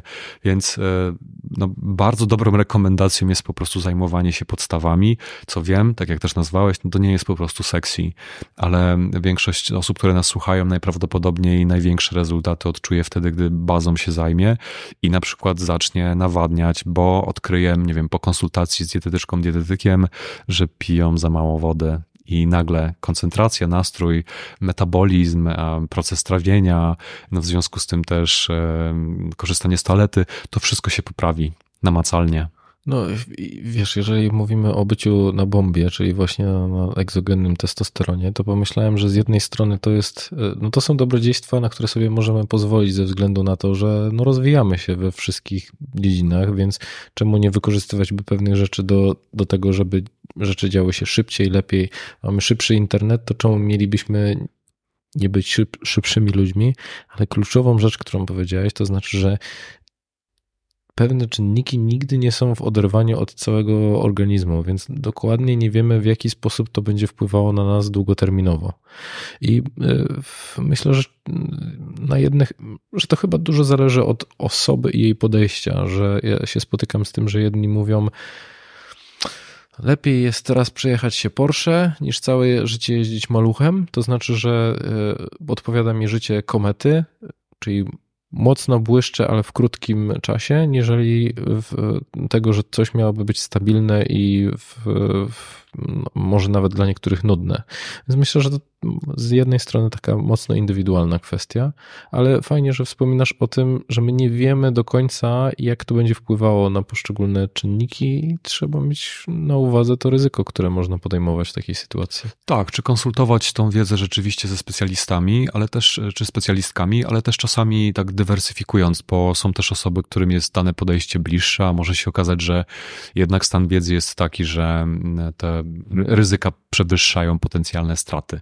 Natomiast jeśli pozwolisz, to skomentowałbym też chętnie w kontekście stresu, emocji czy zdrowia też ten wątek związany z myśleniem o przyszłości, bo to też y, z perspektywy nauki i praktyki jest moim zdaniem bardzo ciekawe, mhm. a mianowicie faktycznie dla wielu ludzi taka myśl o tym, że mieliby przejmować się czymś konkretnie w chwili obecnej, jest frustrująca, bo chcą doświadczać przyjemności czy pewnych rezultatów właśnie teraz, bo najwięcej mamy kontaktu z tymi potrzebami, które teraz się pojawiają, a nie z tym, jak będziemy czuli się w przyszłości.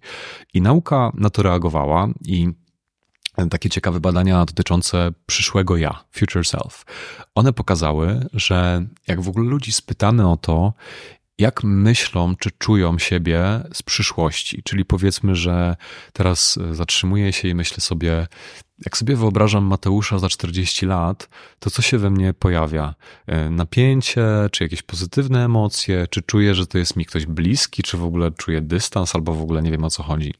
Okazuje się, że im to przyszłe ja w naszym subiektywnym odczuciu jest nam mm, mniej bliskie, odległe, nieważne dla nas, tym bardziej to jest skorelowane z tym, że nie troszczymy się o rzeczy, które długofalowo są dla nas korzystne, czyli mniej oszczędzamy, żyjemy bardziej um, szukając przyjemności tu i teraz, ale w taki sposób, który potem potrafi sprawiać, że nasze zdrowie na tym cierpi.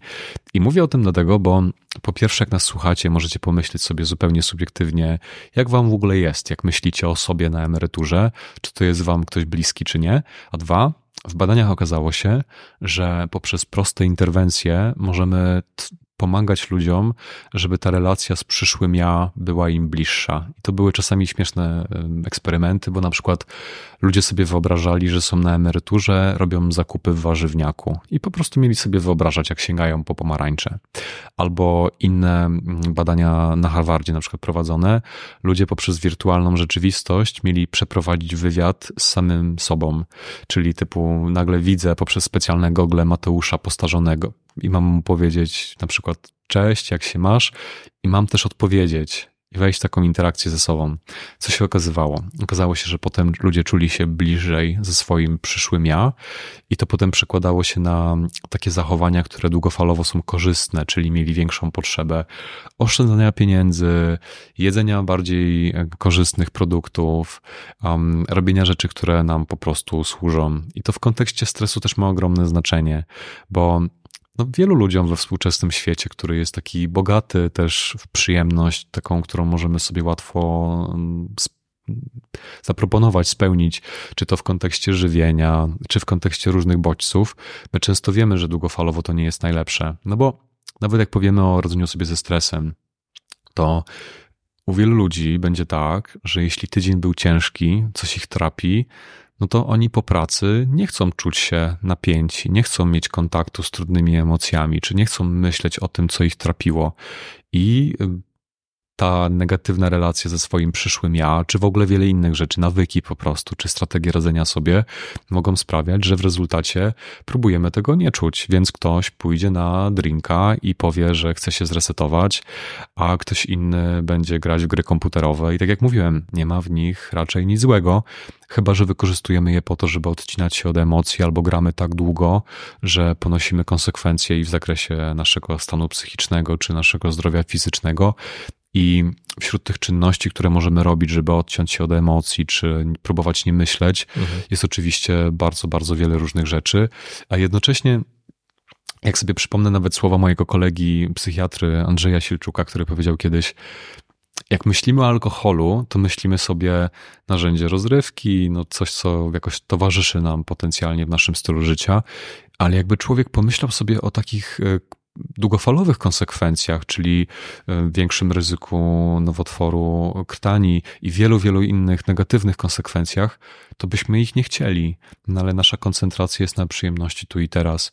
I balansowanie w tej zdolności, żeby zauważyć, że coś może jest przyjemne w tej chwili, albo robimy to nawykowo i nie jest przyjemne, ale mamy już poczucie przymusu, a długofalowo nam nie służy, to jest bardzo cenna umiejętność, bo ona wymaga tolerancji dyskomfortu i to możemy rozwijać, czyli zatrzymać się w piątek, zatrzymać w cudzysłowie, ja to regularnie powtarzam jako taki bodźc do autorefleksji, takiego pomyślenia sobie, ok, mam ochotę dzisiaj się upić, czy, czy, czy bawić w ten sposób, ale na przykład świadomie wypiję mniej, albo w ogóle nie będę pił czy piła alkoholu, spróbuję z tymi emocjami poradzić sobie w inny sposób. I dzisiaj na przykład z przyjaciółmi e, pogram w gry, ale alkoholu nie będzie, albo pójdziemy na spacer.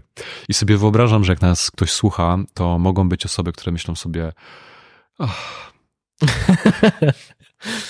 głupoty, albo łatwo się mówi, ciężko się robi, albo naprawdę potrzeba eksperta, żeby takie rzeczy doradzać.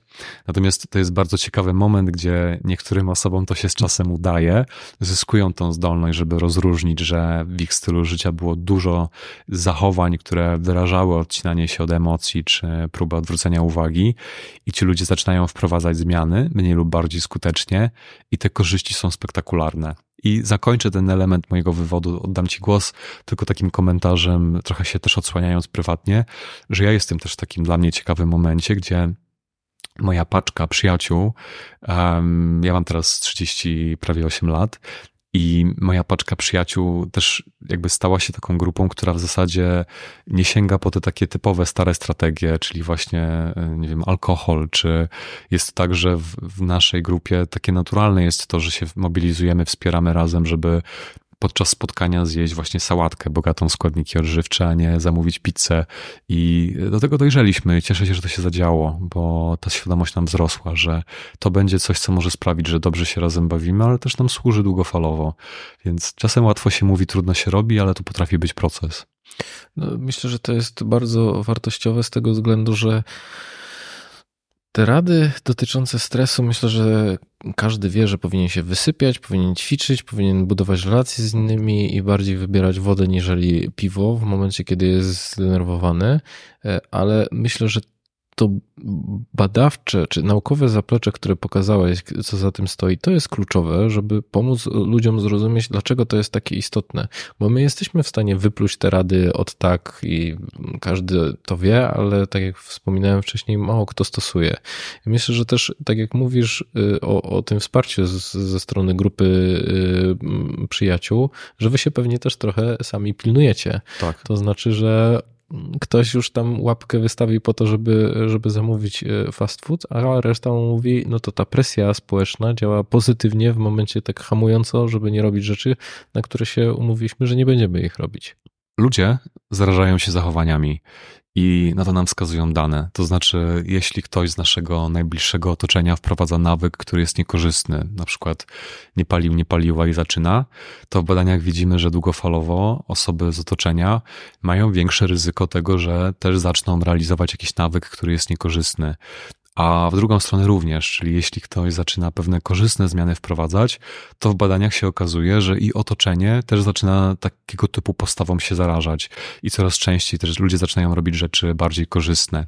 I mówię o tym dlatego, bo nawet gdyby było tak, że ktoś nas słucha i pomyśli sobie, no faktycznie kwestia alkoholu jest problemowa w mojej grupie najbliższych, bo, bo mm, dużo piją, czy piją w taki sposób, który sprawia, że zwykle nasze wspólne spotkania są takimi, gdzie towarzyszy im po prostu alkohol, a my wiemy, że to nie jest długofalowo naj, najlepsze, no to jeśli chcemy wprowadzić zmianę, możemy sami spróbować na przykład zmniejszać jego ilość albo w ogóle przestać to na ludzi wpłynie. Oni być może zareagują pozytywnie czy nie, ale jest ogromna szansa, szansa, że z czasem pewne zmiany z ich perspektywy też będą realizowane. Mm, możemy też ich wprost poprosić o coś, czyli powiedzieć, że słuchajcie, ja taką podjąłem decyzję, że, że chcę, nie wiem, pić mniej albo nie, nie pić wcale, więc mam wielką prośbę, e, żebyście mnie nie namawiali, gdy taka sytuacja będzie. W ten sposób rekrutujemy wsparcie społeczne i to też jest e, użyteczne. To jest jedno. No i myślę, że nawet jeżeli ty zrezygnujesz z picia alkoholu i nawet ta reakcja ze strony innych nie będzie pozytywna, to przynajmniej się zastanowią, no bo przecież Mateusz przestał pić, więc może, może ja też powinienem. I myślę, że w kontekście takich destrukcyjnych nawyków, jak mm, palenie, picie, e, to ludzie czują, że to im nie, nie zapewnia lepszego zdrowia i, i, oni podświadomie też szukają jakiejś drogi do tego, żeby się z tego uwolnić. Te potrzeby pod tym względem mamy często wspólne, bo wszyscy chcemy być zdrowi, sprawni, czuć się dobrze.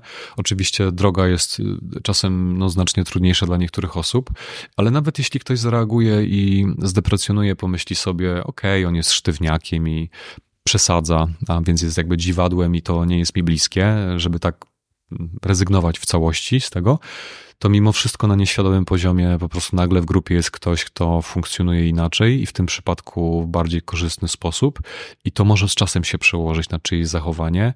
Um, czasem też ludzie mają taką potrzebę, żeby na najbliższych swoich tak namacalnie wpłynąć, na partnera, partnerkę i jeśli próby rozmowy czy szukania rozwiązania kończą się dużym oporem, to też to, co możemy robić, to my naszym zachowaniem wyrażać to, że dane zachowanie jest korzystniejsze. Więc najprostszy przykład, powiedzmy, że jesteśmy na wyjeździe z grupą przyjaciół i spontanicznie coś tam zamawiają, a my wiemy, że jest taka możliwość i do jedzenia zamawiamy rybę, ale na parze, a nie w panierce.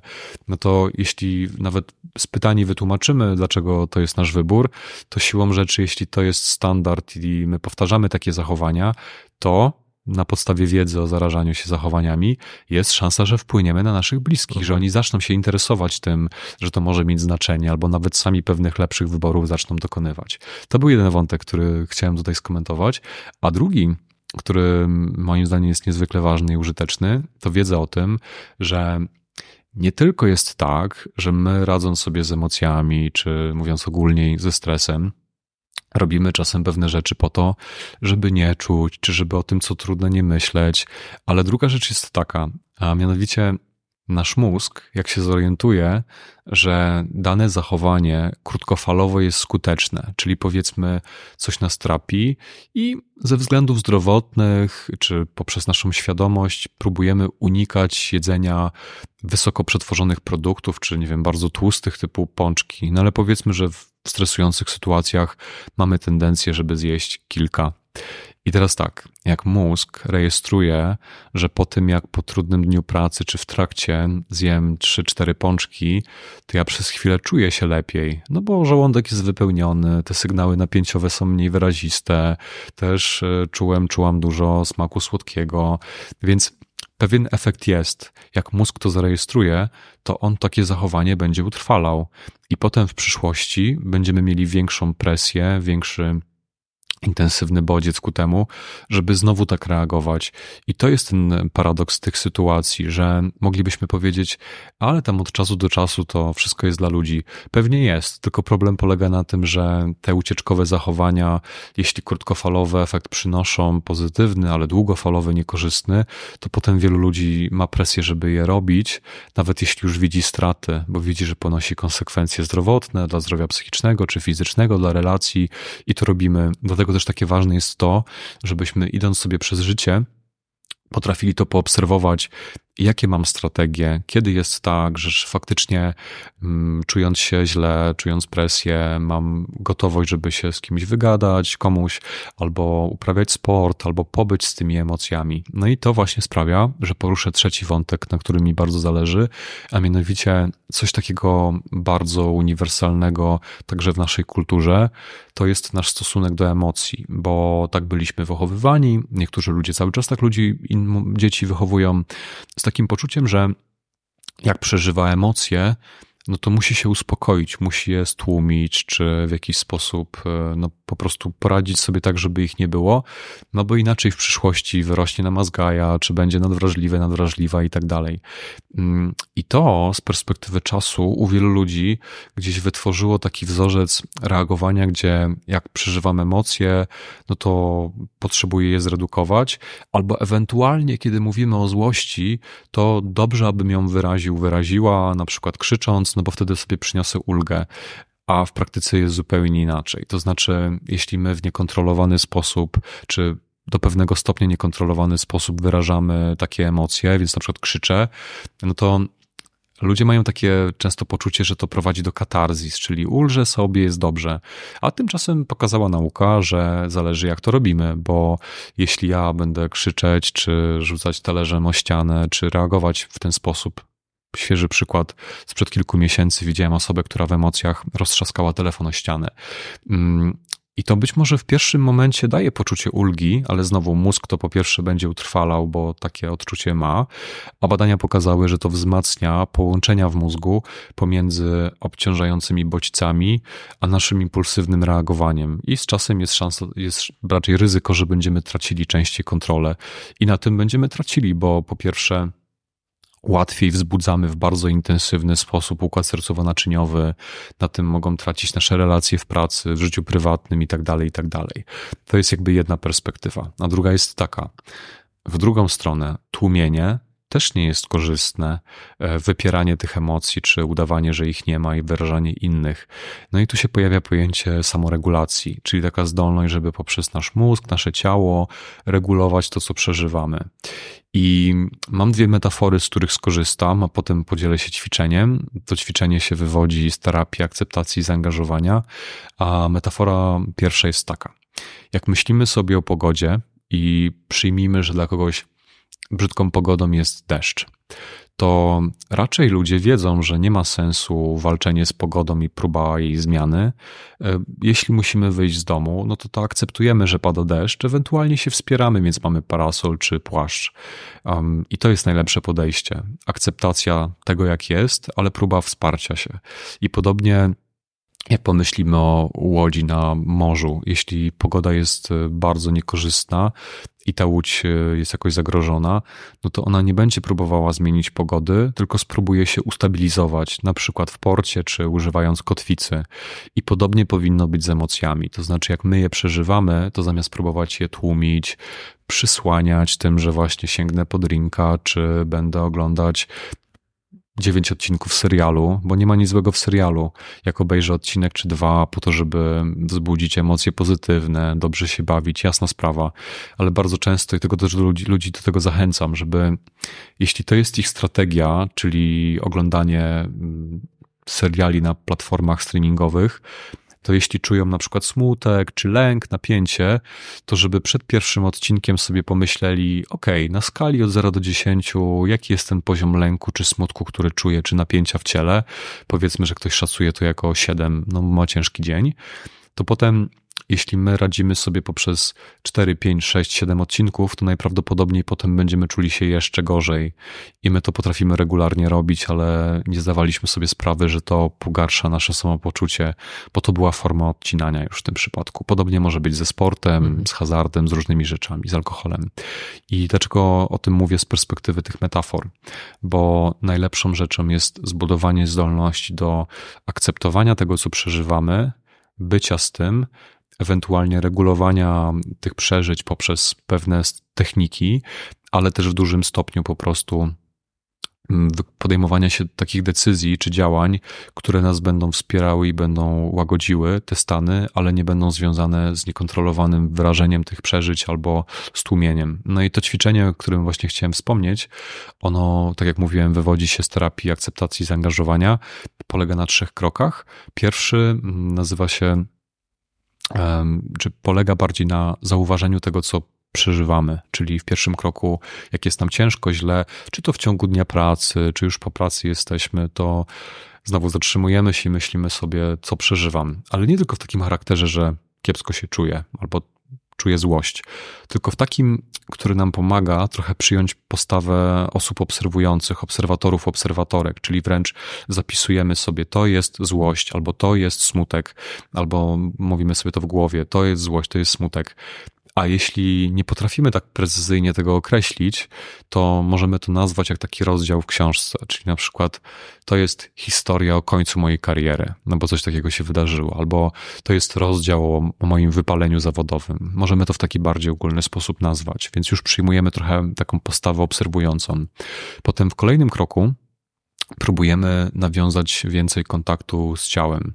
Dlaczego? Bo nasz mózg tak funkcjonuje, że w takim codziennym funkcjonowaniu on poprzez specjalne struktury monitoruje to, co dzieje się z ciałem. Czy mamy napięcie w żołądku, no jakby rejestruje te procesy, które mają miejsce. No i są takie osoby, które jak się zestresują, to prędzej pomyślą sobie, że to napięcie to jest wyraz tego, że bułkę słodką zjadłem w ciągu dnia i mi zaszkodziła. E, nie zauważą tego, że to napięcie wynika z tego, że boję się, że czyjeś słowa wyrażają negatywny stosunek wobec mnie. Ale dla większości większości z nas to jest jednak e, skuteczne. Radzimy sobie, no mózg to robi.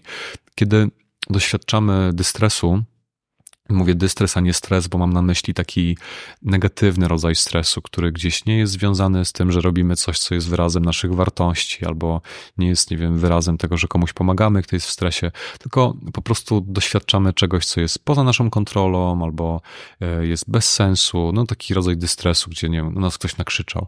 No to w rezultacie, żeby się chronić, żeby, żeby radzić sobie w ten sposób e, długofalowo niekorzystny, jak mówiłem, no mózg próbuje nas odcinać od tych trudnych doznań i przestaje rejestrować to, co dzieje się na układzie ciała. No i dlatego dla niektórych osób efekt jest taki, że ktoś wieczorem się orientuje, że w sumie to cały dzień nic nie jadłem, nie jadłam, albo w zasadzie to teraz dopiero widzę, jak bardzo ciało jest napięte, jak bardzo się źle czuję, ale cały dzień jakoś tego nie rejestrowałem, nie, nie rejestrowałam. I my to próbujemy w tym ćwiczeniu uregulować, czyli po tym, jak nazwaliśmy te przeżycia w taki bardziej obserwujący sposób, to teraz to, co robimy, jak nas słuchacie, to możecie zrobić, a mianowicie polecenie brzmi Skieruj uwagę na swoje stopy, zauważ, jak odczuwasz swoje stopy, jakie doznania sensoryczne się pojawiają, zauważ to. I teraz dociśnij lekko stopy do podłoża i zauważ ponownie, jakie to odczucia, jak, jak, jakie to doznania, kiedy taki nacisk się pojawia. Teraz rozluźnij i skieruj uwagę na oddech i w tym momencie po prostu poobserwuj to, jak oddychasz. Mm, nic nie musicie zmieniać, chociaż zwykle jak prosimy o obserwację oddechu, to troszkę to się zmienia, więc na przykład zaczynamy głębiej oddychać albo wolniej, to jest ok. W każdym razie cel jest taki, żeby po prostu poobserwować oddech. I w ten sposób nawiązaliśmy ten kontakt z ciałem, to już daje szansę nam poczuć się lepiej. A ostatni krok polega na tym, że chcemy, trzeci, chcemy zaktywizować nasze zmysły. Dlaczego?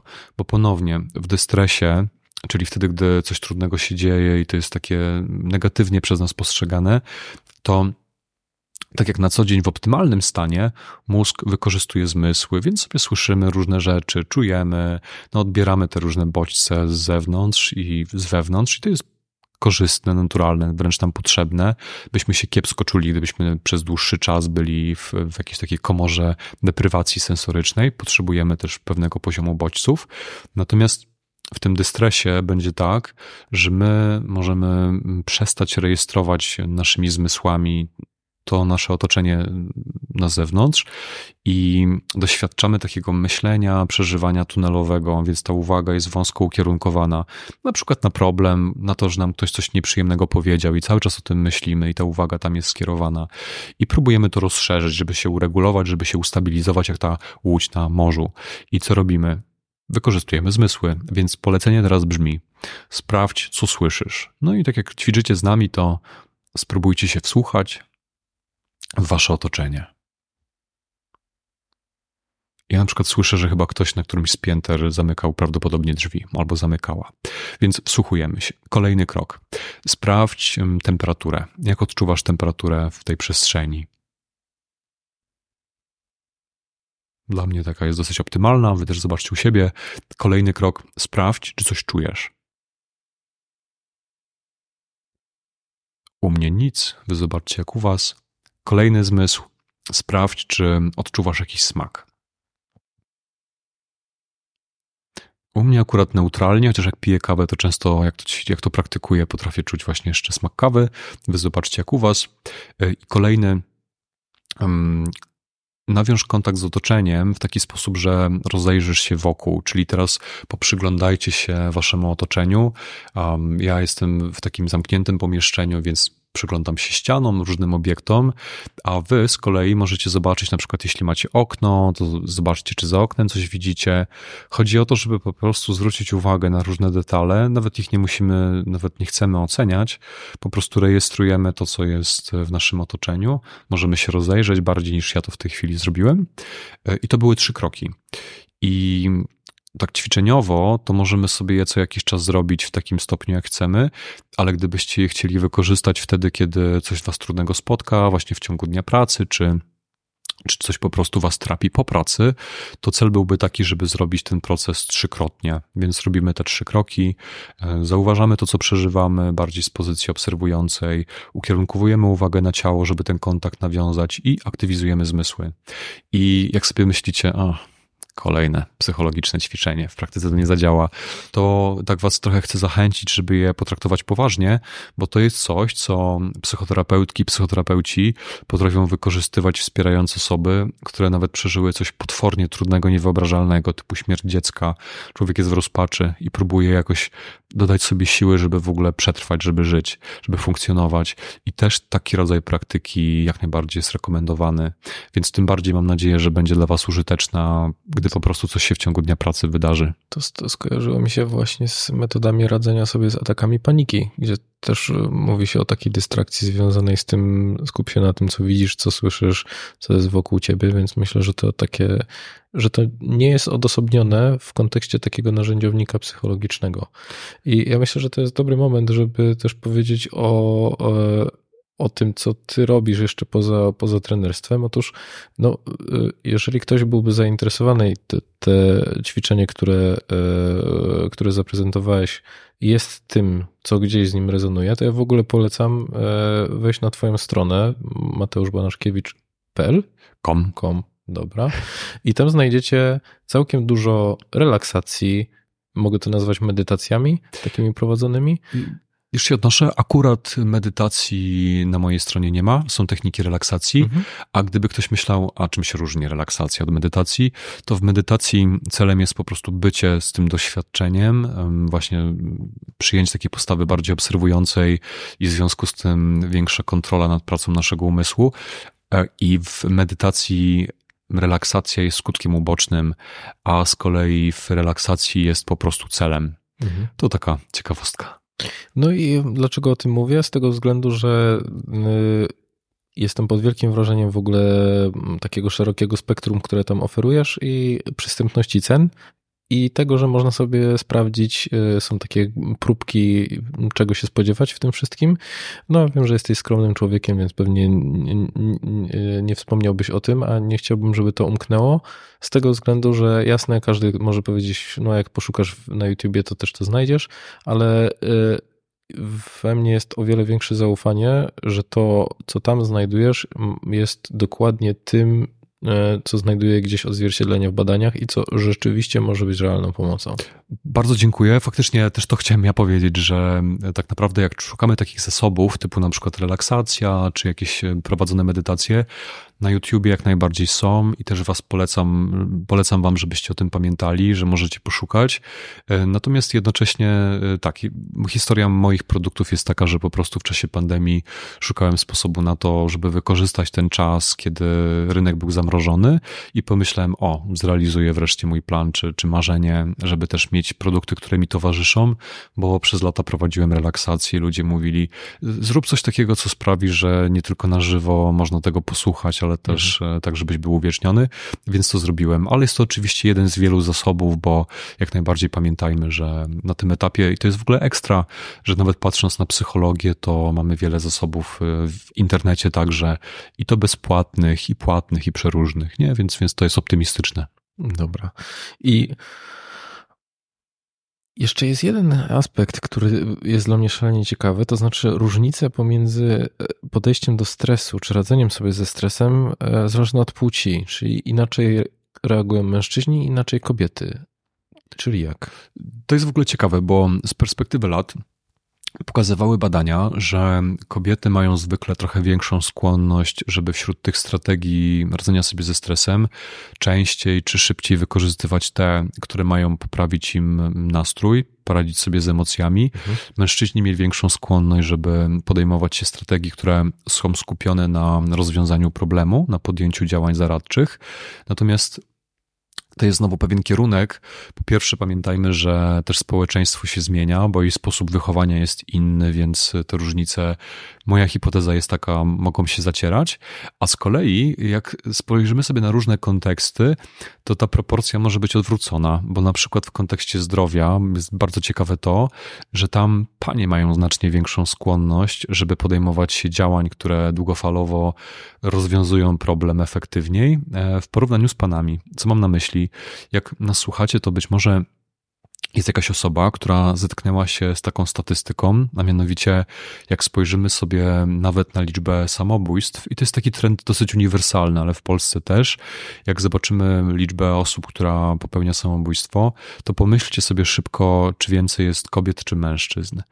I jak ktoś się z tym zetknął, no to wie, że mężczyzn i wśród różnych hipotez, które próbują tłumaczyć, to jedną z nich jest takie myślenie o tym, że cały czas widzimy, że właśnie w kontekście zdrowia panowie częściej mają tak, że gdy pojawia się problem, mam na myśli zdrowie fizyczne czy psychiczne, jakieś trudne objawy, to panowie zamiast podjąć się konkretnych działań, typu umówić do specjalistki, specjalisty, dać się przebadać i podjąć działania zaradcze, które są stresujące, no ale wiemy często, że długofalowo są znacznie lepsze i ważne, żeby je podjąć szybciej.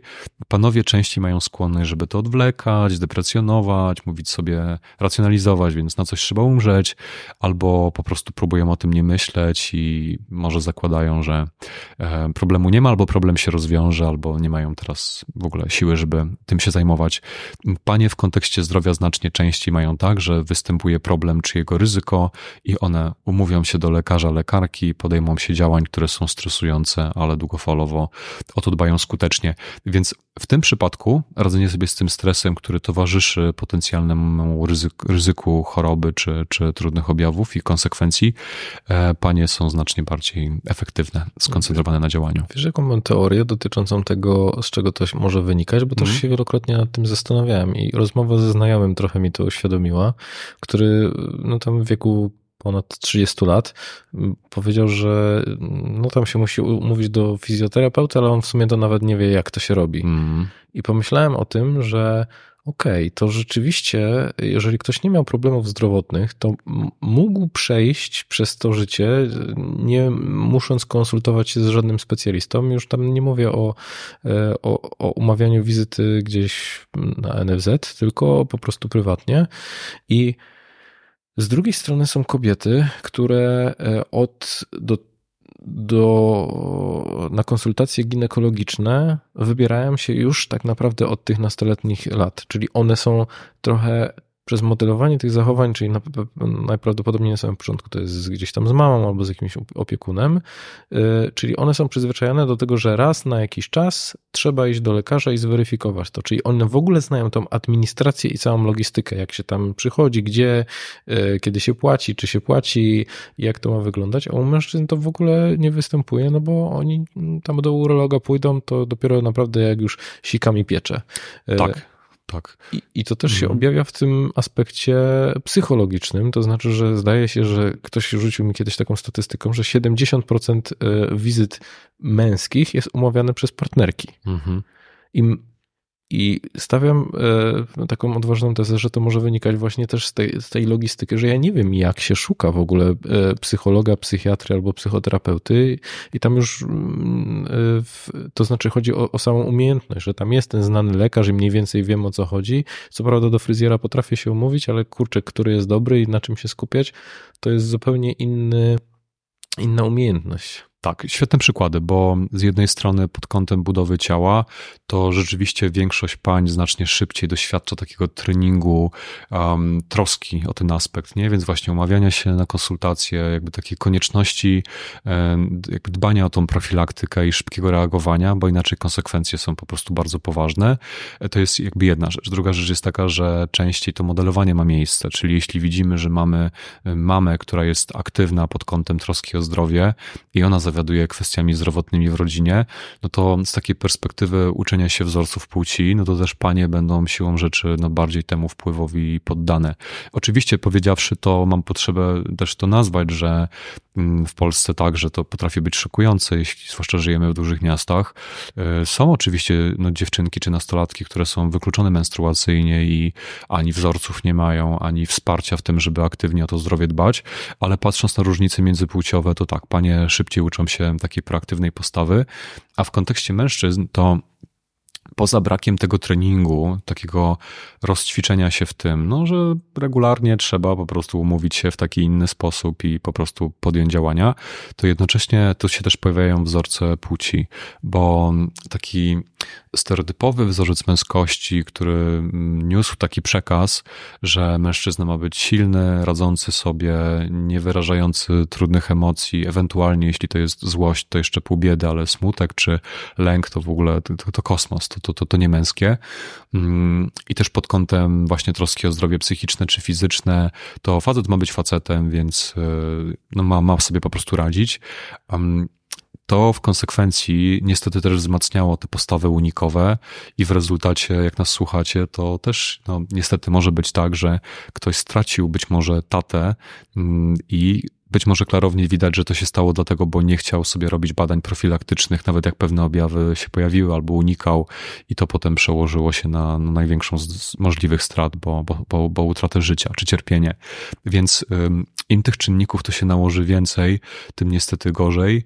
I z perspektywy osób zajmujących się zdrowiem psychicznym, czy w ogóle zdrowiem, faktycznie bardzo byśmy chcieli, żeby panowie tej postawy proaktywnej wobec zdrowia od pań uczyli się no, jak najbardziej efektywnie bo nawet pamiętam moją koleżankę, która zajmuje się też profilaktyką, która wielokrotnie mówiła: bój się, ale badaj. I w ten sposób tworząc taki mindset, czy taki rodzaj nastawienia u ludzi, że ten lęk, czy, czy, czy te moje obawy związane z konkretnym badaniem, czy wizytą udanego specjalisty, specjalistki, one być może są, ale one nie powinny być takim bodźcem, który będzie u mnie budził taki rodzaj reakcji na stres, który, który jest reakcją do unikania, tak jak klasycznie w reakcji walki albo ucieczki jest bodziec typu szczeka na nas pies i się go boimy, to uciekamy. Tak w tym przypadku, w kontekście zdrowia, czy często pracy zawodowej, my potrzebujemy na stres reagować innym instynktem, czy inną reakcją, bardziej reakcją dążenia do. Czyli ten stres ma być sygnałem, boisz się, ale wykorzystaj to napięcie, tą energię, żeby podjąć się działania w stronę bodźca, który stresuje. Czyli w tym przypadku, tak jak na randce, kogoś poznajemy i ta osoba nam się wydaje być atrakcyjna, i my stresujemy się tym pierwszym, drugim czy trzecim spotkaniem, ale ten stres uruchamia nie motywację do unikania, tylko dążenia do. I idziemy w stronę stresora, czyli w stronę spotkania z tą osobą, która nam się podoba. I podobnie w kontekście zdrowia, w kontekście pracy to będzie nam służyło najlepiej. Czyli boję się wizyty, nie wiem, z takiego obszaru tabu, no to e, właśnie nie, u proktologa na przykład. Jak, zwłaszcza jak pomyślimy też o, o mężczyznach, o kobietach trochę rzadziej, ale panowie to szczególnie. Um, ktoś ma rekomendacje, czy pojawiły się jakieś bolesne objawy i ktoś się boi, nie wie na czym polega taka wizyta, czy to będzie bolało, czy nie będzie i jakaś stygma, pojawia się może wstyd nawet i człowiek się boi, denerwuje, ale myśli sobie, ok, to co przeżywam powinno być takim paliwem, żeby podjąć działanie i tak to wykorzystam. I o tym mówię tak powoli, precyzyjnie, bo jak człowiek o tym pamięta, to my możemy z tego skorzystać jak z pewnej strategii, która nam potem będzie służyła w bardzo wielu różnych kontekstach, bo podobnie w pracy. Mamy trudną rozmowę, którą trzeba przeprowadzić, bo potrzebujemy szefowej czy szefowi o czymś powiedzieć, postawić granice, czy o siebie zawalczyć, co by to nie było. Ale myśl o tym spotkaniu jest stresująca. Myślimy sobie, nie wiem jak zareaguje, może będzie nieprzyjemnie, może się zemści, może, no co by to nie było, to zależy od kontekstu. Ale dochodzimy do wniosku, że to jest na tyle ważne, dlatego nas też stresuje, że tym razem ten stres wykorzystamy nie jako bodziec, żeby to odwlekać na później, tylko jako bodziec, żeby umówić to spotkanie. I jak ludzie mają taki rodzaj nastawienia, to potem się okazuje, że stres skutecznie pełni swoją funkcję, bo on w wielu kontekstach będzie oznaczał bo nawet tak powiem metaforycznie trochę, stres mówi: Jestem, bo potrzebujesz coś naprawić, więc spróbuj. Dopóki tego nie naprawisz, czy nie spróbujesz, to będę a jeśli spróbujesz, nie da się naprawić, to wykorzystaj mnie w sposób symboliczny, na przykład poprzez sport, tą energię, którą przynoszę, czy napięcie, czy pomagając komuś innemu, czy robiąc rzeczy w jakiś sposób ważne, jeśli tego nie możesz zmienić. Ale jednocześnie w bardzo wielu naszych sytuacjach we współczesnym świecie my możemy coś próbować zrobić, czy to właśnie w kontekście relacji, czy pracy, czy profilaktyki dotyczącej naszego zdrowia. Mhm. Dodałbym jeszcze jedną rzecz, która przychodzi mi do głowy, że często lekarze zawstydzają. E, I nawet przypominam sobie takie dwa wydarzenia. Pierwsze z stawki wojskowej, takiego badania, czy, czy się nadaje do wojska, które było takie właśnie jakieś bardzo poniżające, że siedział jakiś starszy jegomość, który właśnie kazał, wiesz, no takie, takie bardzo intymne badanie, gdzie po prostu byłeś jako człowiek totalnie uprzedmiotowiony, więc to pamiętam, że gdzieś tak siedzi ze mną, a z drugiej strony y, często ci lekarze, którzy y, straszą i zawstydzają, a czemu pan tak późno przyszedł, albo z drugiej strony, no jak pan tak dalej będziesz robić, to te, pan, te nerki panu wysiądą. A to jest tak, że jak nerki wysiądą, to już nie zaczynają pracować y, dalej. I czemu pan ma takie wysokie ciśnienie tak w ogóle? E, no myślę, że po takim komunikacie to, to ciężko, ciężko o tym nie myśleć. Czyli I z jednej strony y, trochę jestem w stanie to zrozumieć, no bo jak tam masz 20 minut na, na pacjenta, to trochę to podejście się albo mniej, e, albo mniej bo już przecież musisz wpisać dane i, i zebrać wywiad, a z drugiej strony no, też trochę e, odpycha to od tego, żeby, no, żeby, żeby kontaktować się z takimi ludźmi. Więc myślę, że tu jest bardzo dużo czynników, które na to wpływają. Tak. E, no, ale jakby nie chcę też dostarczać to znaczy, że mimo tego wszystkiego, o co sobie wymieniliśmy, co mogłoby nas jakby od tych lekarzy od y, jakby odgradzać, to właśnie myślę, że to kluczowe jest to, co powiedziałeś, czyli bój się i rób te badania, e, no bo rzeczywiście warto jest ten dyskomfort potencjalnie mniejszy w tym lęku przełknąć, żeby potem poczuć większą ulgę w momencie, kiedy okaże się, że coś, że jest ok. Tak. Ja szybko zbiorę to, co powiedziałeś, bo to też może będzie użyteczne. To znaczy, z jednej strony, ja wprawdzie trochę na tym etapie może żyję w takiej bańce, bo dużo pracuję z branżą medyczną, e, a więc takimi lekarkami, lekarzami czy innym personelem medycznym, z ludźmi, którzy chcą ten aspekt psychologiczny w swojej pracy też rozwijać, bo pomedyczne oczywiście rozwijają, bo to ich specjalizacja, więc e, no, dużo mam kontaktu z ludźmi, którzy na to uwagę zwracają i próbują szukać lepszych form reakcji i tak dalej, to to z jednej strony. Z drugiej strony faktycznie i kulturowo, ale też pod kątem takiej motywacji, mm, takie powiedzenie komuś, dlaczego pan tak późno przyszedł, albo różne inne hasła, one oczywiście mogą być wyrazem czasem takiej próby zmotywowania, chociaż no, to nie działa, czy, czy działa często niekorzystnie, ale to intuicyjnie dla kogoś jest taki sygnał, że, że, że on w ten sposób motywuje, czy mobilizuje. Czasem to jest wyraz już poczucia bezradności albo frustracji, bo ludzie przychodzą bardzo późno, oczekują, że zmieni się ich stan zdrowia, czy uratuje życie, a teraz już jest za późno, można było zareagować wcześniej, mhm. jest to jest też wyraz po prostu złości czy rozczarowania, bezsilności, e, więc te motywy jak najbardziej są. Natomiast też często to będzie po prostu tak, że ten kontekst kulturowy czy otoczenie, jak dotykamy zwłaszcza tematów tabu, tak jak wspomniałem, jakiegoś, jakiegoś rodzaju właśnie badania kontrolnego, czy dolegliwości, które stereotypowo są niemęskie, czy w jakiś sposób wyrażają słabość, czy po prostu są tabu, no to nagle jakiekolwiek wątki z tym związane już, już budzą wstyd. I jak nas słuchacie, to, to jest też takie no, niezwykle ważne, że z jednej strony my siebie możemy wspierać i myśleć sobie tak, dobra, nie wiem jak, albo boję się, krępuję, więc co mogę zrobić, żeby to w jakiś sposób ten dany wątek, temat oswoić.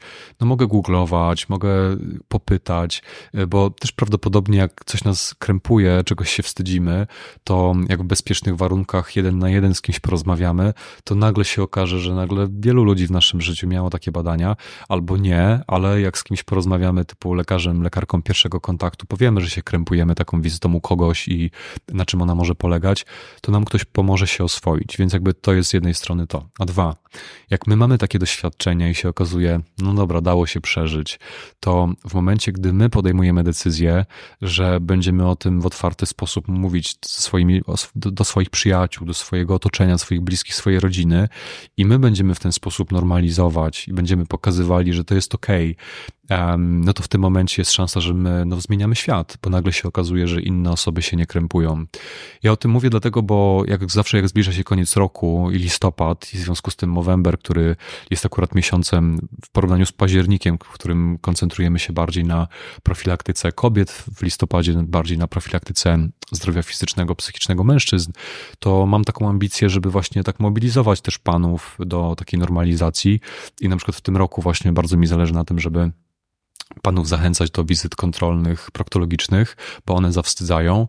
I e, takie kroki też zamierzam czynić, to znaczy pytać, już nawet podpytywałem na Instagramie właśnie panów i też wskazywali na to, że w zasadzie takiej wizyty w doświadczeniu nie mają, a mnie obserwują głównie osoby w moim wieku, powyżej 30 roku życia, więc potrzebujemy to zmienić i wiele, wiele różnych innych rzeczy, więc e, zacznijmy od siebie, ale też pamiętajmy, żeby normalizować wokół i ludziom pokazywać, że to jest ok, że dolegliwości, choroby, a przede wszystkim aktywne radzenie sobie z nimi jest czymś, co jest wyrazem bycia dorosłym, odpowiedzialnym jest ok.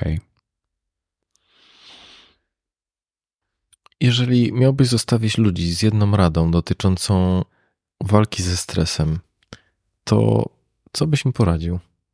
Może taka rzecz uniwersalnie użyteczna i myślę, że do zabrania, bo może w praktyce zmienić w ogóle postać rzeczy, to jest takie pomyślenie czy przypomnienie sobie tak, że we współczesnym świecie bardzo często stres jest sygnałem o tym, że coś, na czym nam zależy, jest zagrożone, bo my często słyszymy zły stres, dobry stres i potem pod tym się kryje, pod tym pozytywnym to kryje się premia, ślub, rzeczy przyjemne.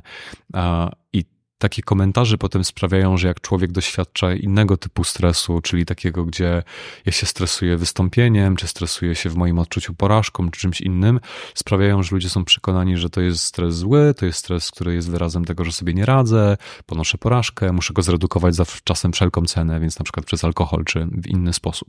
Nie, potrzebujemy to zmienić, potrzebujemy przypominać sobie, że stres jest barometrem tego, że dzieje się coś ważnego y, i we współczesnym świecie rzadko jest bodźcem, który mówi słusznie uciekaj, wycofaj się z sytuacji, tylko tak jak mówiłem, często mówi zajmij się tym wątkiem, bo to jest coś, na czym ci zależy.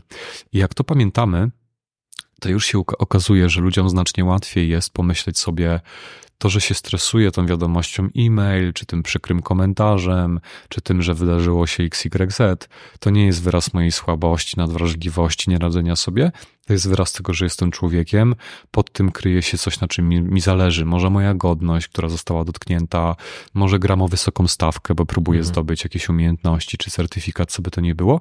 I jak ludzie to przeformułowują, myślą sobie, aha, stres jako wyraz tego, że coś ważnego ma miejsce, to potem łatwiej jest im świadomie podjąć decyzję, co z tym zrobią. Czy w tej sytuacji o siebie zadbam, więc się z kim komuś wygadam, czy będę uprawiać sport jako taki wyraz tego, że tą energię, to napięcie ureguluję, poczuję się lepiej, e, czy rzeczywiście wykorzystam to napięcie tak, żeby sprowokować spotkanie, czy zajęcie się tematem, poradzenie sobie, czy to jest całkowicie poza kontrolą, więc to, że w tym momencie w moim życiu dzieje się coś bardzo trudnego, bo choruję, czy ktoś bliski mi choruje i ten stres jest barometrem tego, że kocham tą osobę, czy martwię się o to, co będzie dalej i wykorzystam to napięcie tak, żeby dać temu wyraz, czyli e, zamiast uciekać od kontaktu, będę, będę trzymał za rękę, czy trzymała, będę towarzyszyć, e, będę w ciszy, jeśli będzie potrzeba, ale ten stres będzie wyrazem tego, że coś ważnego po prostu ma miejsce i będzie bodźcem, żeby w najlepszy możliwy sposób dać temu wyraz. A czasem będzie bodźcem, żeby właśnie uprawiać sport, czy pójść na spacer, żeby się uregulować, zamiast mieć takie poczucie, że to jest sygnał, że nie radzę sobie i tyle. I to w praktyce to jest takie bardzo intelektualne, ale w praktyce potem ludzie często mówią, że w wielu sytuacjach ten stres, który w ich życiu występuje, zaczęli postrzegać inaczej, a badania tak na marginesie pokazują, że to często sprzyja temu, że ta reakcja fizjologiczna jest bardziej optymalna, bezpieczniejsza dla nas. Bardzo dużo w, trakcie tej rozmowy było o tej sam, samoświadomości i zmienianiu w sumie perspektywy w, w kontekście stresu i cieszę się, że właśnie w ten sposób o tym porozmawialiśmy, y, że nie, nie skończyło się na radach typu e, ćwicz, e, medytuj i jedz zdrowo i wysypiaj się, tylko dałeś taki mocny kontekst związany z tym, jak w ogóle do tego stresu podchodzić, skąd on się bierze i o czym on nas bardziej informuje, żeby być tak refleksyjnym i uważnym, e, i trochę jakbyś dawał właśnie bardziej wędkę niżeli rybę w kontekście tego, jak sobie z nim radzić długoterminowo. No i bez trików, które miałyby pomóc nam na, na teraz. Tak, i może zamknę takim nawet mm, mikro podsumowaniem, to znaczy, tak jak mówiliśmy, w radzeniu sobie możemy przygotowywać się z dużym wyprzedzeniem, gromadząc zasoby. W radzeniu sobie ze stresem też możemy pracować z produktami stresu, czyli z napięciem psychofizycznym i hasła takie jak relaksacja, medytacja, aktywność fizyczna, dobre żywienie, także wygadanie się komuś, to wszystko tu ma znaczenie, ale możemy też ludzi wspierać poprzez zmianę sposobu myślenia, myślenia, tak żeby inaczej myśleli o sytuacjach czy o stresie samym w sobie, po to, żeby bardziej optymalnie na to reagowali. I tym, tym też się dzisiaj zajęliśmy. Mhm. Takim sposobem zmiany sposobu własnego myślenia, tłumaczenia sobie zjawisk, czy interpretacji intencji innych ludzi, czy jej sytuacji, bo to potem ma szansę wpływać na to, że będziemy reagowali inaczej.